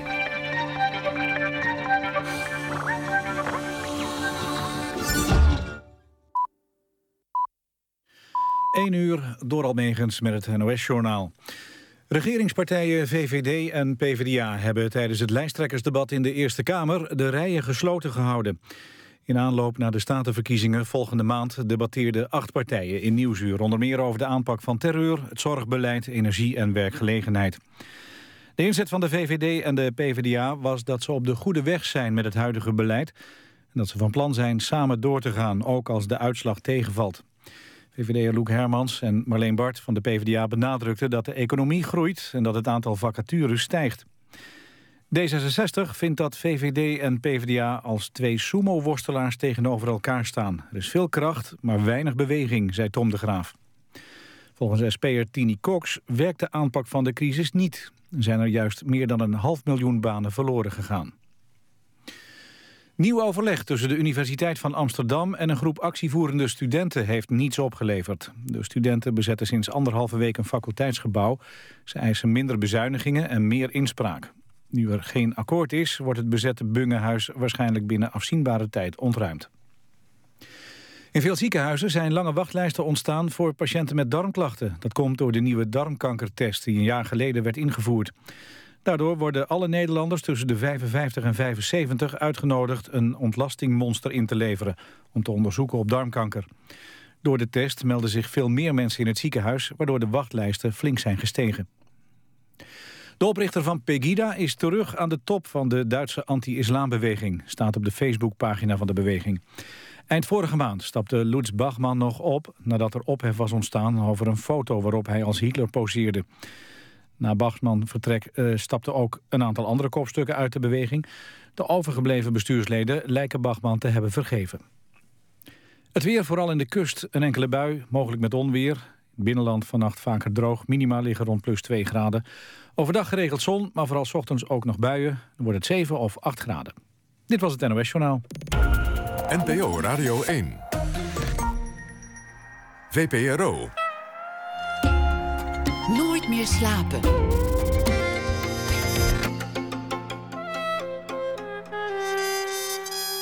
Met Pieter van der Wielen. U luistert naar Nooit meer slapen. Robert Wellage is uh, schrijver, maakte vijf boeken tot nu toe en heel veel korte verhalen. Debuteerde op 25-jarige leeftijd. Een aantal boeken: Lipari, Philippus Middagen, Verre Vrienden, Porta Romana. En zijn meest uh, recente, Het Verdwijnen van Robert. Deze week zal hij uh, elke dag een verhaal voor ons schrijven over de afgelopen dag en dat na ene voordragen. Goedenacht, Robert. Goedenacht. Een, een, dag vol nieuws en met heel veel gebeurtenissen. En uh, nou, ook nog een heel weekend erbij op maandag. Het is meegenomen. Welke gebeurtenis heeft jou het meest gegrepen en geïnspireerd? Uh, nou, ik dacht, uh, ik begin de week luchtig. het is tenslotte nog maar een maandag. En ik las in de Telegraaf dat Katja Schuurman en Thijs Reumer gaan scheiden. Het is maar wat je luchtig noemt. Een scheiding. ja, ja, inderdaad. Voor hen twee is het geen luchtige zaak, maar... Uh, is ja, een, loodzware kwestie, die arme mensen, joh. Ja, dat is zo. En ze hebben ook nog een kindje. Ja, ja uh, ik, ik heb het ook gelezen. De, de, de tijd dat je de, de roddelbladen moest kopen om te weten wie het met wie doet, is ook al lang voorbij. Want uh, de gewone media die halen hun neus er ook niet voor op. En uh, ze gingen nu in een nieuwe fase verder. Dat, dat is heel modern, hè? De, de narelatie. Een, een derde ja, fase. Inderdaad. ja, dat klopt, ja. Het is... Uh, ja, en ik moest daarbij denken aan, uh, uh, aan de trouwring. Wat er toch gebeurt met een trouwring. ja, dat is zonde, hè? Want, want dan heb je, heb je wit goud of bladgoud... of weet ik veel wat voor, wat voor materialen je gebruikt... en er best veel geld aan uitgegeven. En op een gegeven moment... die blijf je natuurlijk niet dragen. Nou, ja, dat is grappig dat je dat zegt, want mijn vader uh, uh, die draagt zijn trouwring dus nog altijd en die is al een hele tijd gescheiden. hij zit gewoon lekker. Hij, ja, hij, misschien krijgt hij hem er ook niet meer af, dat zou best wel eens kunnen. Uh, maar die draagt hem dus nog altijd, ja. Een verhaal over wat doe je met de afgedankte trouwring. Ik ben benieuwd. Voor het maken van één gouden trouwring blijft er twee ton afval achter. Dit hoorde ik in de documentaire Ik kocht een regenwoud, die in januari op tv was, over een natuurfotograaf die een stuk regenwoud koopt om het bos te redden. Hier moest ik aan denken toen ik vandaag las dat Katja Schuurman en Thijs Reumer gaan scheiden. Twee ton afval. Het werd terloops gezegd, maar het werpt een nieuw licht op de trouwring. Dat romantische symbool van de eeuwige liefde. Eeuwige liefde is eeuwige afval, blijkt nu. De regen gaat naar het westen, maar chemicaliën zoals cyanide en kwik blijven achter in het regenwoud. Ik wist dit niet. Voor mijn onwetendheid kan ik aandragen dat ik niet getrouwd ben en geen ring draag. Maar ik betwijfel of de stelletjes die op het punt staan om te trouwen of te gaan scheiden het wel weten. Wat is de oplossing voor dit milieuprobleem? Eén oplossing heeft zich al aangediend. Er wordt in het Westen steeds minder getrouwd. Dus worden er minder ringen gedragen. Toch zullen er mensen blijven trouwen. Zal er in de toekomst een milieuvriendelijke trouwring worden gemaakt? Of bestaat die al? Ik typ milieuvriendelijke trouwring in op Google en wat blijkt, die bestaat al. Gemaakt van groen goud. Dat is gerecycled goud. Je kunt oude sieraden sieraden laten omsmelten tot een nieuwe trouwring. Het omsmelten kan er van pas komen. Want er, wordt, want er wordt weliswaar minder getrouwd, maar er wordt wel meer gescheiden.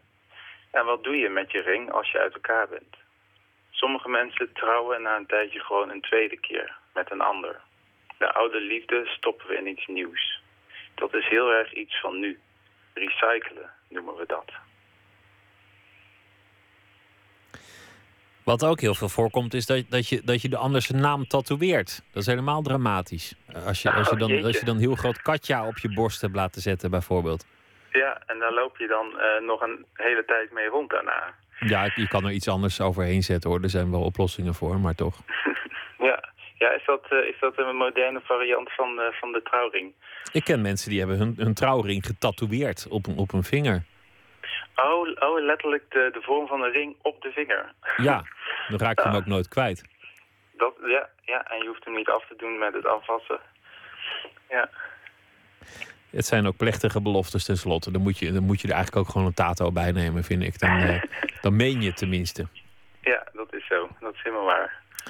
Dank voor je verhaal. Morgen weer een verhaal. En eh, voor nu wens ik je een hele goede nacht, Robert Wellage. Joep. Uit Israël komt zanger Asaf Avidan. Zijn ouders eh, waren diplomaten, woonden in Jamaica onder andere, keerde terug naar Israël. Hij ging naar de kunstacademie en koos uiteindelijk toch voor de muziek. Hij heeft een beetje vrouwelijk stemgeluid. Een onwaarschijnlijke hit had hij eh, ineens toen eh, een Duitse producer zich ontfermde over het nummer One Day in 2012. Nieuw album is uit en daarop vonden we dit nummer, de Labyrinth Song.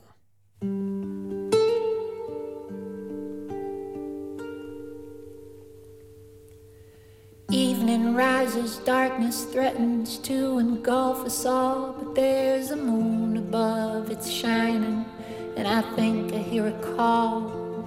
It's just a whisper through the trees, my ears can hardly make it out. But I can hear it in my heart, vibrating strong as if she shouts, Oh, Ariadne. I'm coming, I just need to work this maze inside my head. I came here like you asked, I killed the beast, that part of me is dead. Oh, Ariadne, I just need to work this maze inside my head. If only I'd have listened to you when you offered me that thread.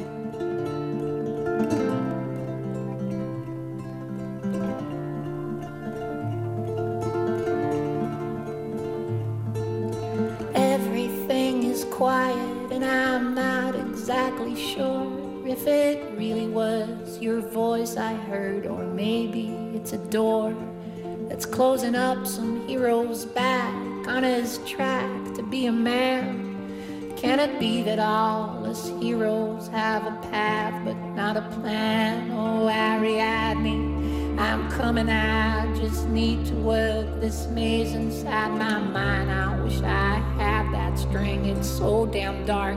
I think I'm going blind. Oh, Ariadne, I just need to work this maze inside my mind. For the life of me, I don't remember what I came to find.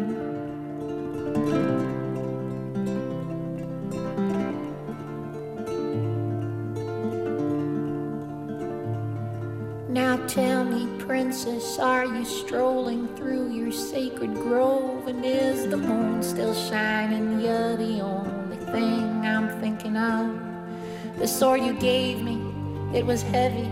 I just had to lay it down. It's funny how defenseless I can feel here when there's nobody around. Oh, Ariadne, I am coming. I just need to work this maze inside my heart. I was blind, I thought you'd bind me, but you offered me a charge. Oh, Ariadne, I just need to work this maze inside my heart. If I'd known that you could guide me, I'd have listened from the start.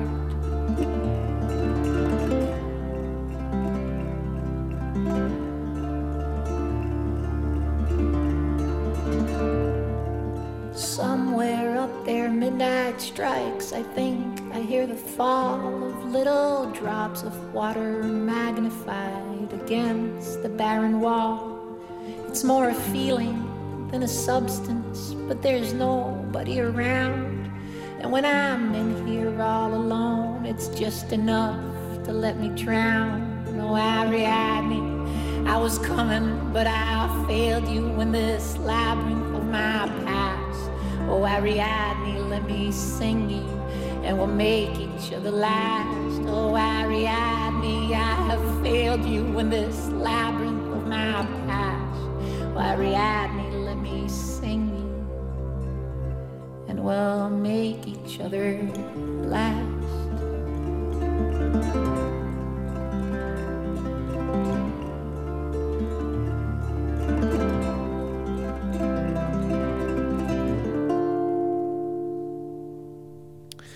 Asaf Avidan was dat met de Labyrinth Song.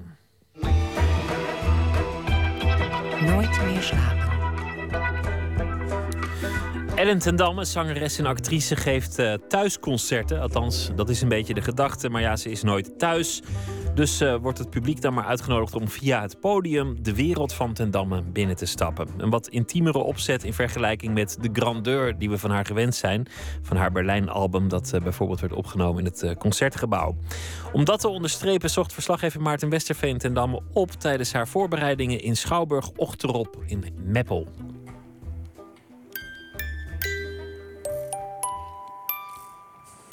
Whatever, het kan natuurlijk nog interessanter. Wat ben je aan het doen? Wat ik aan het doen ben? Ik ben even kleding aan het zien. Wat ik gisteren laten zien. Wat ik gisteren heb gekocht.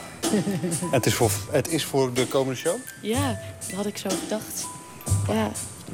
Wat staat hier eigenlijk allemaal? Ik heb hier een tijdje naar het decor zitten kijken. Maar ik probeer er een beetje uh, zin van te maken. Waar, waar zitten wij naar te kijken? Uh, vleugel waar ik in woon. Die is uitklapbaar.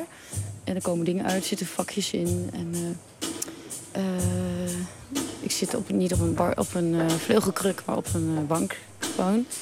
Het is een soort huiskamer, een beetje abstracter gemaakt dan een letterlijke John Lanting decor met deuren en met schilderijen, zeg maar.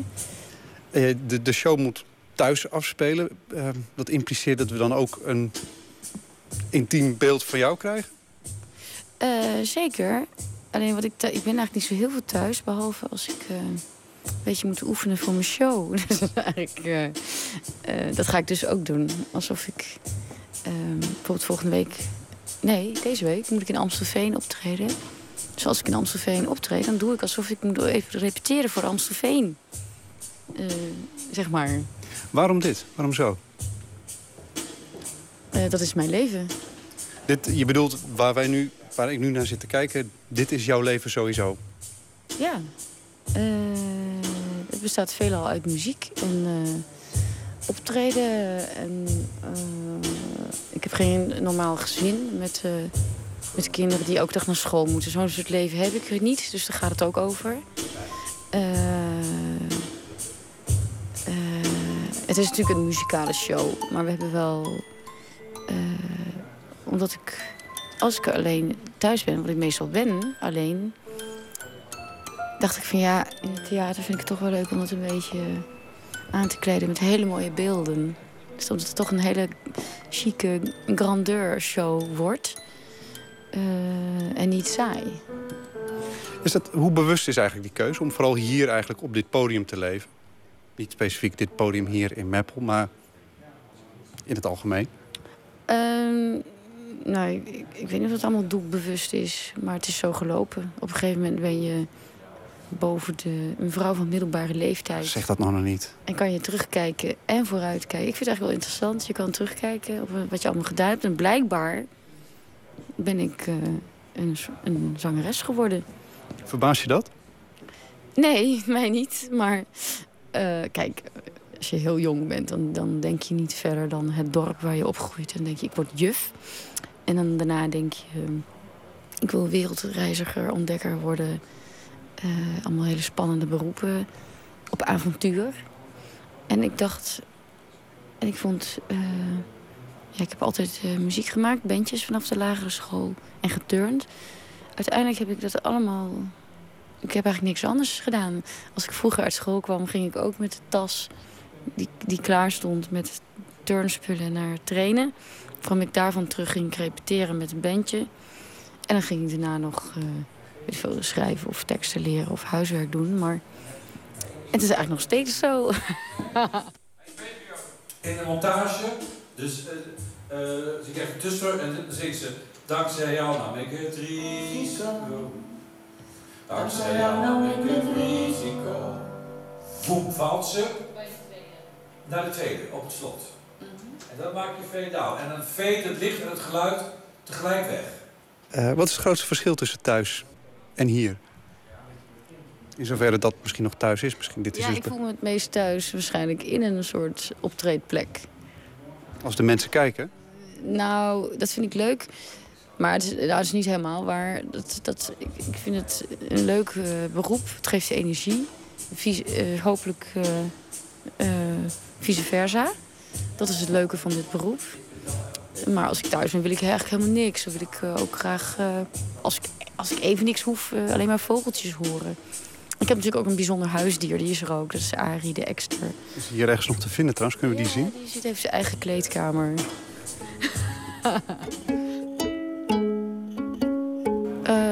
Feitelijk zijn het popliedjes met iets meer betekenis dan alleen maar I love you of eh, I hate you of eh, come back of zoiets. Maar misschien. eh, ik heb deze voorstelling een beetje naar een groter thema willen trekken. Maar wel uitgaande van heel klein. Bij mij thuis zit Arie. Dat is een ekster. En die zit daar omdat hij niet... Omdat hij met een kapot... een beetje gewond was toen ik hem vond. Dus ik heb hem ja, maar in huis genomen. Maar officieel mag dat helemaal niet. Ik kreeg later ook brieven van dat het beest weg moest. En, eh, maar ja, dan weet je wat er gebeurt. Dan wordt hij gewoon de nek omgedraaid. En eh, hij kan ook niet terug. Want dan is hij natuurlijk niet eh, aangepast genoeg voor... Of heeft geen... so- sociale contacten op kunnen bouwen. Het is echt net zoals bij mensen eigenlijk. Het is een beetje een uitzonderlijke positie. Dus je kan maar het beste houden, illegaal. En dat staat een beetje symbool voor, ehm, nou ja, voor de bootvluchtelingen... of überhaupt vluchtelingen in de wereld die eh, ergens aankomen... waar ze eigenlijk niet helemaal gewend zijn. Ze moeten wel blijven, ze kunnen niet terug. Ze mogen niet blijven, ze kunnen niet verder. Wat, waar eigenlijk geen oplossing voor is. Ehm, dat soort thema's komen een beetje aan bod. En in, in mijn leven heb ik de oplossing gevonden om misschien juist zoveel mogelijk niet thuis te zijn. En maar lekker bezig te zijn eh, op een eh, podium. En zo heeft iedereen eh, in het leven zijn, zijn eigen oplossing bedacht om te doen. Want uiteindelijk gaan we allemaal dood. En eh, ja, dat is eh, terug, maar waar. Om mezelf te geven, gaf ik mezelf een soort cadeau. Jij zegt nou, het wordt, het, het wordt hier ook klein. Maar ik zie, ik heb hier nou een enorme hoeveelheid mensen rond zien lopen. Ik probeer op een gegeven moment ook te tellen. Maar er zijn heel veel mensen voor jou in de weer. Ehm, in hoeverre doe je het ook voor die mensen die hier nu allemaal bezig zijn... om die, dit, allemaal te maken voor jou? Hè? Te zorgen eigenlijk om die, die bal voor te zetten? Ja, hou er maar over op. Ik voel best wel verantwoordelijkheid. Als je eenmaal een soort van personeel hebt, dan uh, ja, dat hoort er allemaal bij. Het circus wordt zeg maar daaromheen steeds groter. Maar dat heb je nodig, techniek. Als je, zoals ik, ingewikkelde techniek gaat doen... dan heb je een rigger nodig. Um, allerlei assistenten. Ja, kijk, ik, ga, ik zou me zelf veel makkelijker kunnen maken... door gewoon inderdaad op een barkruk te gaan zitten met één gitaar. Uh, dat was natuurlijk veel makkelijker geweest. Dan had ik alleen maar een, een geluidstechnicus nodig gehad... die een lamp aanzet en weer uit. Klaar. Maar nu, ja, ik vind het ook een uitdaging om uh, per nummer te kijken... een soort totaal theaterbeeld van te kunnen maken. Ja, dat vind ik gewoon leuk. Om daar um, om langer na te denken over een nummer... en wat het ook betekent en hoe je dat vorm kan geven.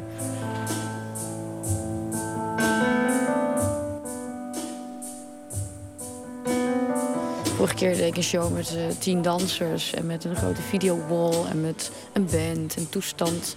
Nu dacht ik eigenlijk dat ik heel klein in mijn eentje thuis een voorstelling zou maken met uh, ontzettend mooie liedjes en uh, zoiets. En een beetje heel vrij en improviserend. En grappig, meer als een cabaretier. maar nu is het toch weer behoorlijk... maar dat doe ik ook om... Het is toch maar wel omdat mensen ook het een en ander verwachten van mij. En ik wil ze ook niet teleurstellen. Wat, hoe, eh, ik zit hier nou rond te kijken en ik zie onder andere zo'n Dura, Duracell konijntje. En we hebben hier die, die speelgoed, oh, ik piano. Ik weet niet of die erin voorkomt. Maar... Nee, dat moeten we nog afwachten. Ja. Nee, je zegt net, eh, eh, vrouw van middelbare leeftijd. Maar als ik hier in jouw huiskamer rondkijk, dan ziet het er nog behoorlijk speels uit. Is dat, als je zegt, mensen verwachten wat van me. Is het misschien ook dat nog, toch? Dat, dat, dat jeugdige aan je? Mm, Misschien, maar ik denk dat dit wel een... eh, mijn huiskamer mag misschien een beetje zo zijn... omdat ik gewoon van dat soort grappige dingetjes hou. Maar ik denk dat deze voorstelling behoorlijk volwassen wordt. Dat het niet het is geen kinderachtige voorstelling. Nee, absoluut niet. Ehm, in die zin gaan ze ook... Wat, wat, nou ja, mensen verwachten iets van je. Gaan ze hier, wat gaan ze hier zien dat ze nog niet van je hebben gezien? Eh, een zeer volwassen show met volwassen thema's. Eh, en heel... eh, en toch ook privé. Dat je, dat je mij alleen ziet.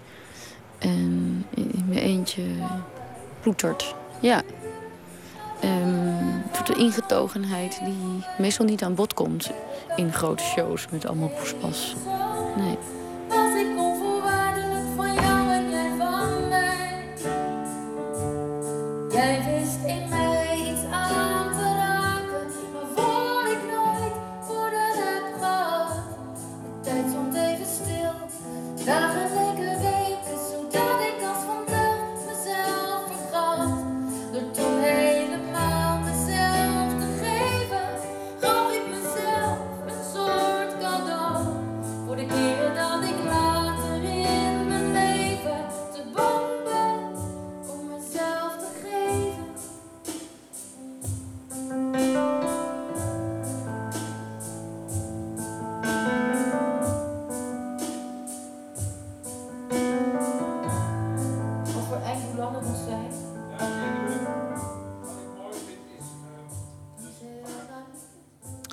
Ellen ten Damme tijdens de voorbereidingen van haar eh, nieuwe programma Thuis bij Ellen. De tour begint donderdag. Meer informatie daarover ellentendamme.nl.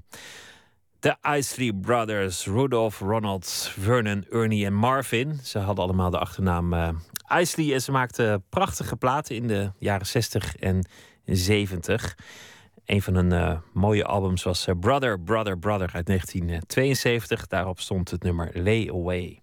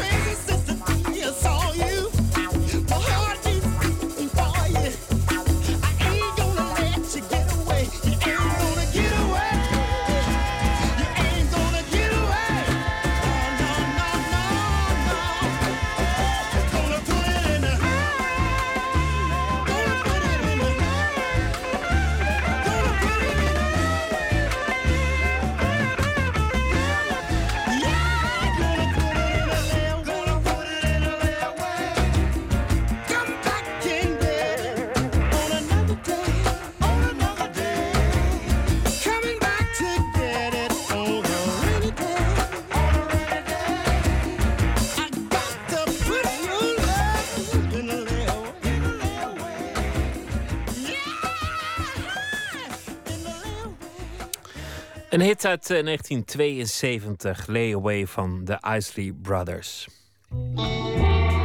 Nooit meer slapen. Nieuws rond eh, de Deense dichter Yagia Hassan. Het eh, bekroonde debuut van vorig jaar was eh, ook in Nederland groot nieuws. In dit programma kon u toen Remco Kampert dol enthousiast horen over deze jonge dichter. 18 jaar was hij toen. De Deense pers, en niet alleen de Deense pers, was unaniem positief over de bundel.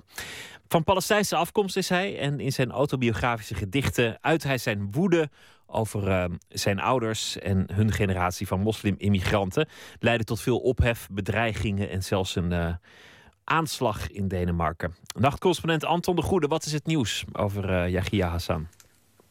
Nou, het nieuws is dat er een tweede bundel gaat komen van hem. En ook dat hij daarvan een deel heeft voorgelezen afgelopen donderdag. Daar gaan we zo meteen een stukje van laten horen. En je moet nog even goed je realiseren... deze jongen heeft van zijn eerste bundel... meer dan 100.000 exemplaren in Denemarken verkocht. Eh, Voor een dichtbundel daar- is dat, is dat absurd.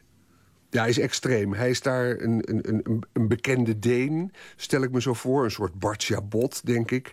Maar eh, zijn achtergrond is allochtone, al- allochtone jongen... opgegroeid in een Deense achterstandswijk... op het criminele pad beland... eh, tasjes geroofd, drugs gedeeld, et cetera. En hij geeft ten dele daar de moslimgemeenschap... een belangrijk deel eh, de schuld van eh, werd geslagen thuis eh, door zijn vader... die die afschildert als een achterlijke man... die die haat en die die uitscheldt. Dus echt een heel wonderlijk fenomeen daar in dat Kopenhagen... waar recent die aanslagen zijn geweest. Ehm, er komt een tweede bundel. Hoe weten we dat? Afgelopen donderdag is hij in het hartje van Kopenhagen opgetreden... in een eh, cultureel centrum. Flink opgekrikte beveiliging natuurlijk. Ehm, en dit weekend verscheen er bovendien een uitgebreid kranteninterview. Daarover dadelijk meer. Eerst laat ik nog even horen hoe Remco Kampert vorig jaar... in onze uitzending over Hassan sprak. Ik moest ook aan eh, Jean Genet denken, bij wanneer hij ook een soort misdadig leven had. Of een soort misdadig leven eigenlijk. Maar ook met diezelfde kracht. En een groot schrijver ook, wat deze ongetwijfeld ook is. Je vraagt je af wat hij hierna, want er is hoop ik voor hem een hierna ook, dan eh, gaat doen. Dit, dit is een gedicht. Zo kan het niet verder. Dit is allemaal gezegd. Ik, de, rest, als je doorgaat op die manier, dan wordt het een soort herhaling van zetten volgens mij. En dat zal je ongetwijfeld eh, hyperintelligent zelf ook allemaal bedacht hebben. Dus je vraagt je af of het een eenmalig eh, gedichten zijn. Dat hij hierna iets, dat hij iets heel anders gaat doen. Ik, eh, ik weet niet. Enfin, kan ik ook niet voorspellen. Al dus Remco Kampert vorig jaar over het debuut van Yagia Hassan. Ja, eh, er komt dus nu een tweede bundel. Staat in de krant Politieken in het interview afgelopen weekend. En dat stond er weer naar aanleiding van het publieke optreden afgelopen donderdag voor een uitverkochte zaal. Ehm, in dat kranteninterview vertelt Hassan trouwens dat hij heel veel overeenkomsten vertoont met de dader van de aanslagen onlangs bij die bijeenkomst voor de vrijheid van meningsuiting, weet je nog, en bij een synagoge. Een 22-jarige Deen was dat. Deze Hassan is, zoals jij net zei, 19 inmiddels. Die andere, die, die dader, die kwam om bij die aanslagen.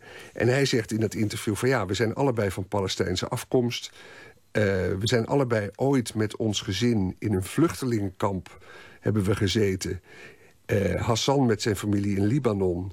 De dader, Omad, die zat in een vluchtelingenkamp in Jordanië. En die beide jongens die belanden uiteindelijk in een achterstandswijk in Denemarken. Hassan zegt in dat interview... ik heb gewoon geluk gehad dat ik eh, niet eh, heel erg crimineel ben geworden... dat ik geen terrorist ben geworden... en dat ik de poëzie ontdekte. Anders was ik misschien wel eh, heel erg aan lage wal geraakt. Op die website van diezelfde krant hebben ze een registratie gezet van dat optreden. Je ziet en hoort hem dan een gedicht voorlezen met een steeds terugkomende regel. En dat klinkt als volgt. stoler ikke på filosoferne. Jeg stoler ikke på intellektuel. Jeg stoler ikke på demente. Jeg stoler ikke på digterne. Jeg stoler ikke på idioterne. Jeg stoler ikke på håndværkerne. Jeg stoler ikke på vejarbejderne. Jeg stoler ikke på kranerne eller Ja, ik versta geen Deens. Jij volgens mij ook niet. Maar je hoort, je hoort wel niet. dat er een zeker repetitief eh, motief in zit. Ja, en zo gaat het 23 minuten lang door. En ik vroeg aan vertaalster Lammy Post... die ook die debuutbundel van hem vertaald heeft in het Nederlands... wat hij hier eigenlijk zegt. Ja, jij stolo ekpo, dat betekent ik geloof niet in, ik vertrouw niet op. En dan noemt hij van alles. Eh, eh, hij, hij, hij, vertrouwt niet in de democratie, niet in de monarchie, niet in anarchie. Hij vertrouwt niet in, op, eh, op, op letters, op komma's, op punten. Dus hij heeft echt zo'n hele rij van dingen waar hij dan, dan niet in op vertrouwt of niet in gelooft. Het is bijna, bijna Nee. een raptekst, hè? Als je, het- als je het zo... Het is bijna eh, een raptekst, ja. En er zit een ademloos publiek. Je ziet er ook een paar beelden bij. eh, eh, jong publiek die, die, die daarvan genieten. En het klinkt dus behoorlijk nihilistisch. Die lijst is ellenlang. Eh natuurlijk vergeet hij ook Mohammed niet te noemen... als iemand waar hij ook niet in gelooft. In zijn ouders gelooft hij niet. In Jezus gelooft hij niet. Ehm Lammy Post, de vertaalster, die legde vanmiddag door de telefoon een prachtige link. Die zei: Het gedicht doet mij denken aan het prachtnummer van John Lennon, getiteld God. Want dat nummer is eigenlijk precies op dezelfde manier opgebouwd. Luister even.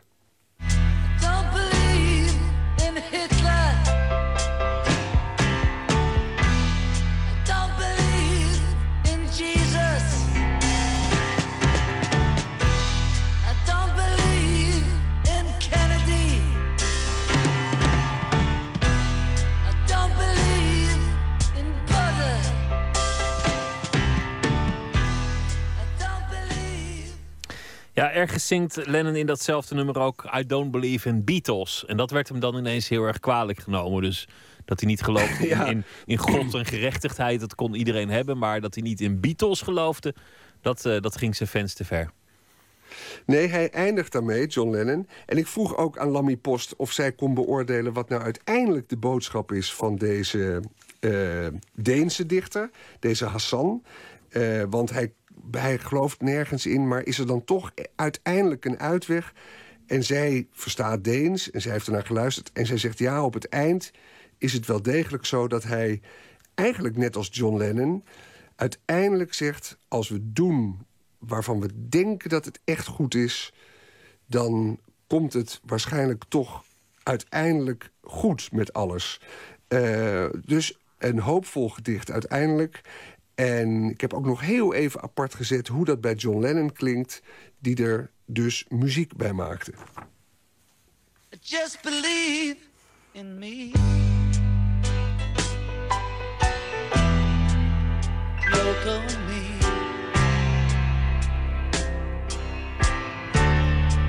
Me.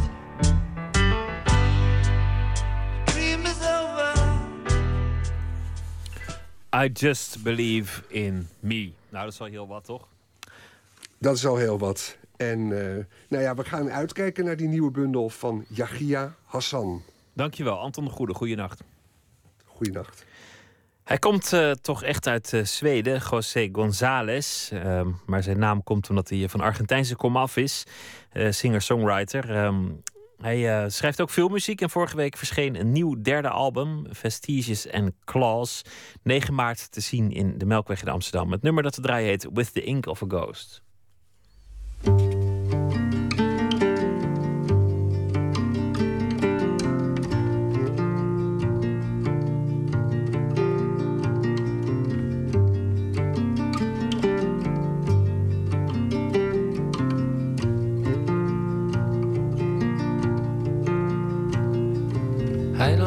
as it seemed,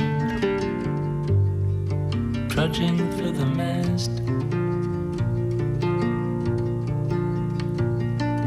Following the creeks, erasing dim lines on the list. Eager to arrive, leaving footprints in the clay.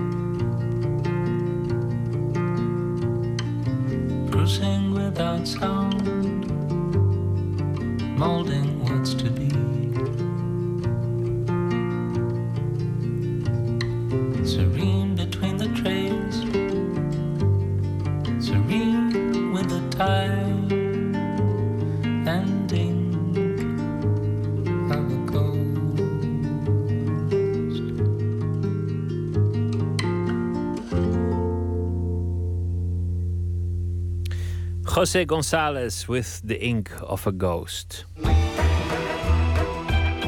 Nooit meer slapen.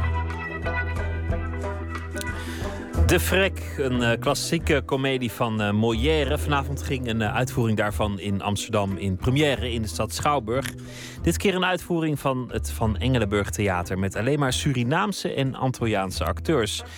Je zou je kunnen afvragen, maakt het eigenlijk uit eh, wie de cast is en eh, wat voor kleur ze hebben en waar ze vandaan komen? Verslaggever Jan Paul de Bond ging naar de laatste repetitie.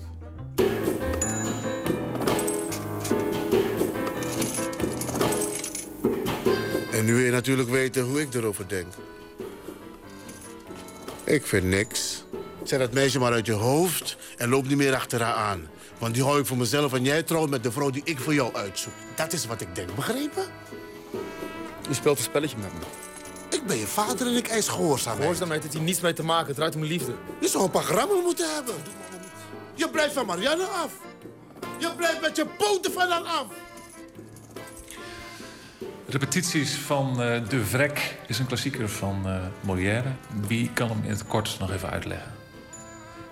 De vrek. Jullie wijzen allemaal naar elkaar.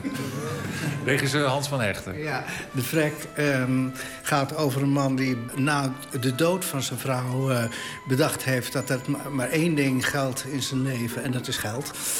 Dus eh, hij koeieneert daar ook zijn personeel mee met die zuinigheid. Hij koeieneert zijn eh, kinderen ermee, zijn dochter en zijn zoon...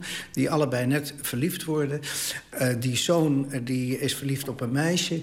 En dat meisje, daar, heeft die vader ook gezien. En die dacht- denkt van nou, dat- is een, daar hoef ik niet zoveel geld aan te spenderen. Ik wil wel een vrouw hebben.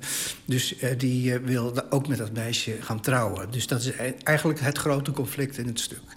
Acteur Michael van Hetten. Wat voor vrek maak jij ervan? Ik eh, probeer mijn eigen vrek van te maken. Ehm eerste, die, eh, eerste die de regisseur eh, tegen mij riep is... eh, Michael van Hetten, jij bent de vrek. Ja, ja, Michael heeft een wat, eh, wat moet je zeggen, schrale uitstraling voor mij. Eh, en eh, nou ja, dat is alweer 15 jaar geleden. Maar toen zag ik Michael spelen op een avond. En toen dacht ik, verrek, dit is de vrek van Molière die ik daar zie. En ik weet niet waarom ik dat, die gedachte heb gehad. Maar goed, dat idee is toen een hele tijd eh, weg geweest, ook bij mij. Ik heb dat in de kast gezet.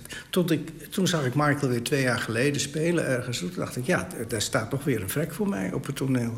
En nu ga ik maar eens proberen om dat eh, voor elkaar te krijgen. We zouden iets moeten vinden... waardoor hij, waardoor hij vanzelf van eraf ziet. We zouden het zo moeten zien in te kleden... dat hij, dat hij vanzelf een afkeer van. W- w- Hoe krijgen we dat voor elkaar? Dat is de hamvraag. Hoe krijgen we dat... Wacht even, wacht, wacht. Wacht even. We zouden een, vrouw moeten vinden die niet zo jong meer is... en die we hem op een of andere manier in de maag weten te splitsen.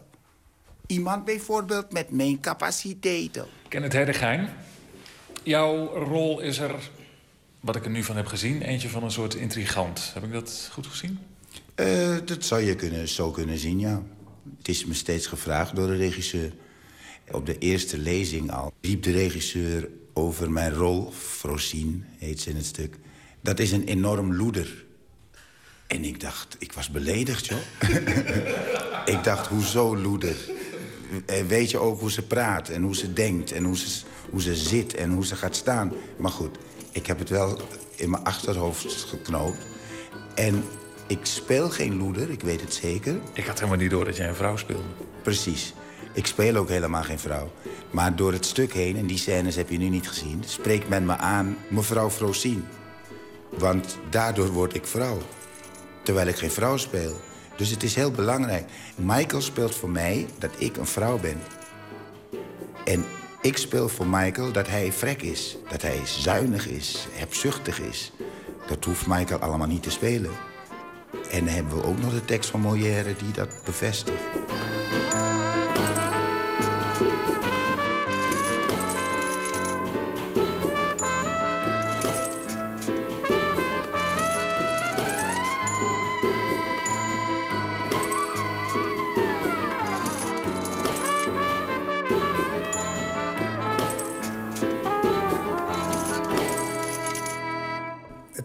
Was dat als je tegen mensen zei van... eh, eh, we gaan een Surinaamse vrek eh, ten, tonele brengen... dat mensen een beetje begonnen te lachen. Ook van, ja, Surinamers en vrekkigheid, bestaat het wel eigenlijk? want het zijn hele gulle mensen allemaal. Tenminste, dat is het clichébeeld, hè. Dus toen hebben we gedacht, daarom ook een, een soort Surinaams-Antilliaanse cast. De, onder, de ondertitel is ook... Hebzucht kent geen grenzen. Zou je ook kunnen lezen als hebzucht kent geen kleur. Maar is het nu is het een stuk over een Surinaamse vrek? Of is het toch uiteindelijk... Nee, het is eh, gewoon heel algemeen. Wij spelen het toevallig. Nou ja, ik vraag het ook even hierom, omdat wat ik erover lees... gaat heel veel over het feit dat dit een Molière is met een volledig zwarte Dat cast. is onze eigen schuld. Dat is onze eigen schuld. Onze publiciteitsafdeling heeft het zo in de markt gezet. En dat, daar is niks mis mee. Want het genereert aandacht. Mooi toch? Wij hebben het zelf veroorzaakt, of helpen veroorzaken, dat het zo is. Nou, snijdt het wel iets aan. Het snijdt aan dat je kan denken, eh, als er een eh, prachtige film als Alles is familie gemaakt wordt... of Alles is liefde, is het helemaal wit. Het is helemaal wit. Zo, zo, zo kan je ook gaan denken. Ik bedoel, het is niet geheel onzinnig dat het op die manier in de, in de markt is gebracht. Dat is niet geheel onzinnig. Want jij zei ook in een interview dat er eigenlijk in eerste instantie twijfel bestond bij, bij de theaters zelf van ja, ja, ja, gaat dat werken? Ja, ja. Theaters dachten van, oh god, dat gaat eh, toch, toch echt een Surinaamse eh, folklore-achtige voorstelling worden. Maar daar hebben wij de doelgroep niet voor. Toen hebben we in een tweede ronde hebben we gezegd, dat laten we helemaal varen. We brengen gewoon een westerse voorstelling. Waarin toevallig een zwarte kaast aanwezig is. En dat werkte wel. We waren opeens eh, eh, 50 voorstellingen verkocht. Nou, misschien is het... eh, die, die schouwburgen, die, die hadden het clichébeeld van Surinamers bij elkaar en een voorstelling. En wat we brengen is... Het, we vertellen het verhaal van de vrek. Ja, maar je kunt je nog afvragen of dat dan aan jullie publiciteitspresentatie ligt... of dat je eh, aan theaterdirecteuren mag vragen... waarom zouden jullie een heel Surinaamse setting verwachten van deze cast? Kijk, dan kan ik aan de zijlijn staan en het hem blijven kwalijk nemen... of ik kan iets aanbieden. En dit bieden wij aan. En ze, ze zien dat het anders is dan wat ze aanvankelijk als aanname hadden gehad. En hierdoor dragen wij bij dat hij een andere kijk krijgt... op mensen die na ons komen, die zulke soort ideeën hebben. Ja, zie jij het ook als toch een beetje een, in die zin, missionaire voorstelling, Michael? Ehm, ja, kijk, voor, voor, voor, voor zover ik het weet is, het, ehm, is dit nog nooit of misschien weinig gebeurd in de Nederlandse theatergeschiedenis. En eh, ik heb wel in klassiekers gespeeld, maar dan met een eh, gemengde cast. En, eh, en dit, soms, soms thuis dan kijk ik naar mijn script, dan denk ik bij mezelf van... Kijk naar zo'n affiche denk van Michael, weet je dat je nu iets heel bijzo- bijzonders gaat doen? En ik denk op de dag van de première dat het eh, heel hoog zal staan op mijn hoofd. Met een cast van, van zeven geweldige acteurs samen dit stuk te mogen doen, dat is, eh, dat is something. Ja. We zouden een, vrouw moeten vinden die zich als een keurige dame weet te gedragen. En dan kan je het je rustig aan mee overlaten om hem wees te maken dat ze veel bezit. Huizen, misschien nog een kasteel ergens. Want hij is natuurlijk wel verliefd op haar. Maar het meest verliefd van alles is hij op zijn geld. Wacht even, wacht even. Misschien, misschien krijg ik nog wel een beter idee. Misschien doe ik wel iets anders. Ja, en over de, de kosten praten we later wel. Wil je, wil ergens toch een soort spiegel voorhouden, ook wat, wat die vrekkigheid betreft, toch? Natuurlijk, omdat het is een universeel verhaal. En kijk, je kunt wel vinden dat Surinamers schuld zijn. Maar er zijn ook vrekken in Suriname. En eh, misschien zet ik een van die vrekken neer. Omdat ik een Surinaamse acteur ben. En toch, en toch vind ik het niet vreemd dat als je de voorstelling ziet... dat je denkt aan de vrekkigheid van Europa ten opzichte van Griekenland. De hebzucht van, van banken, waardoor we in een crisis belanden. Maar dan wijs je nog naar iets externs. In hoeverre refereren jullie aan mijn eigen... Aan mijn eigen gierigheid. Ik, het heeft me 45.000 guldens gekost. Ik werd gelokt door die stapelaar en die driedubbele stapelaar. Je, je zet 5000 gulden in en het, en het zou 15.000 gulden worden. Je zet 10.000 gulden in en het zou 30.000... En, en dan had je niet een dubbele stapelaar, maar een driedubbele stapel. En die nam ik ook. En op de dag dat ik dacht dat ik mijn geld zou krijgen... bleek dat ik nog een rekening had. Als ik me niet verzekerd had, had ik nog 1100 euro moeten betalen ook. Dat is pure gierigheid. Ik had mijn geld gewoon veel veiliger, rustig, 2% rente. Maar ik was, ik was hebzuchtig. Pure hebzucht. Dat je denkt, waarom? Ja, daar gaat onze vrek vooral over. Acteurs Kenneth Herdigijn en Michael van Hetten en regisseur Hans van Hechten over eh, hun versie van De Vrek van Molière. Nog te zien tot half mei in de theaters in alle hoeken van het land. Hij eh, schreef hits voor zichzelf, maar ook voor anderen. Voor Eric Clapton bijvoorbeeld, eh, Cocaine After Midnight. Maar in 2013 werd, eh, nou ja, overleed hij. J.J. Kill, 14 albums gemaakt. In 1979 eh, het album nummer 5, waarop dit pareltje stond, Sensitive Kind.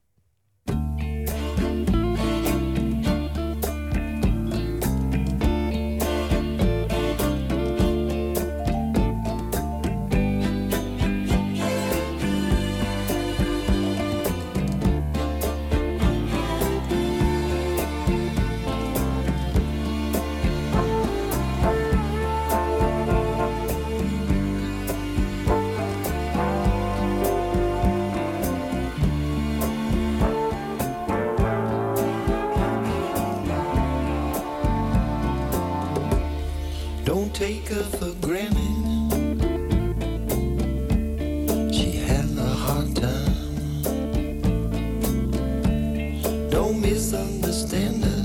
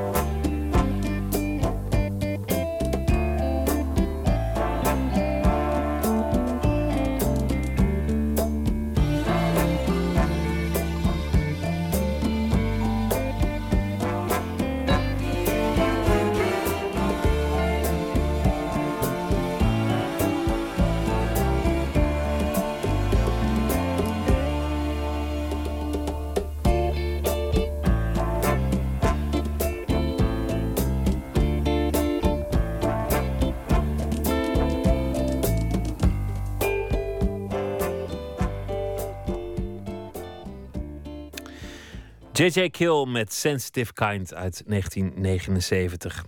Dichter Vrouwtje Tuinman leest eh, deze week eh, vijf van haar favoriete gedichten voor. Ehm, ze heeft eh, zelf afgelopen najaar haar vierde bundel uitgebracht, Sanatorium. Een bundel over een onbetrouwbare geest in een kwakkelend lichaam. Ze begint met Allerzielen van Gerard Reven.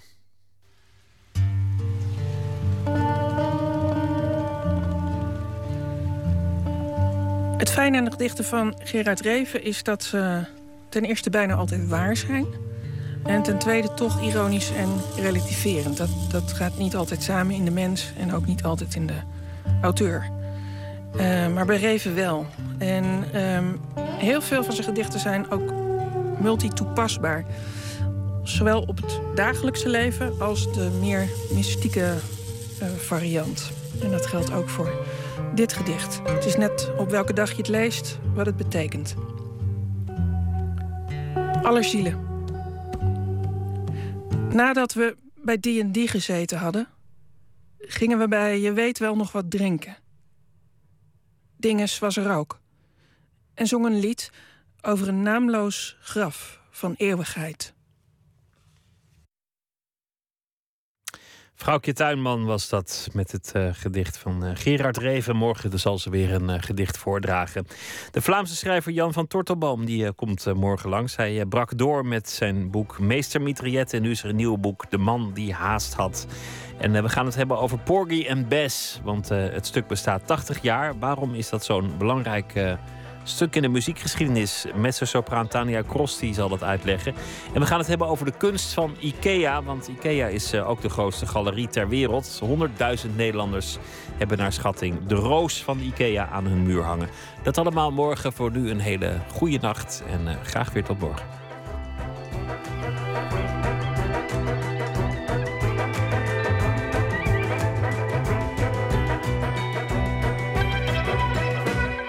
Op Radio 1, het nieuws van alle kanten.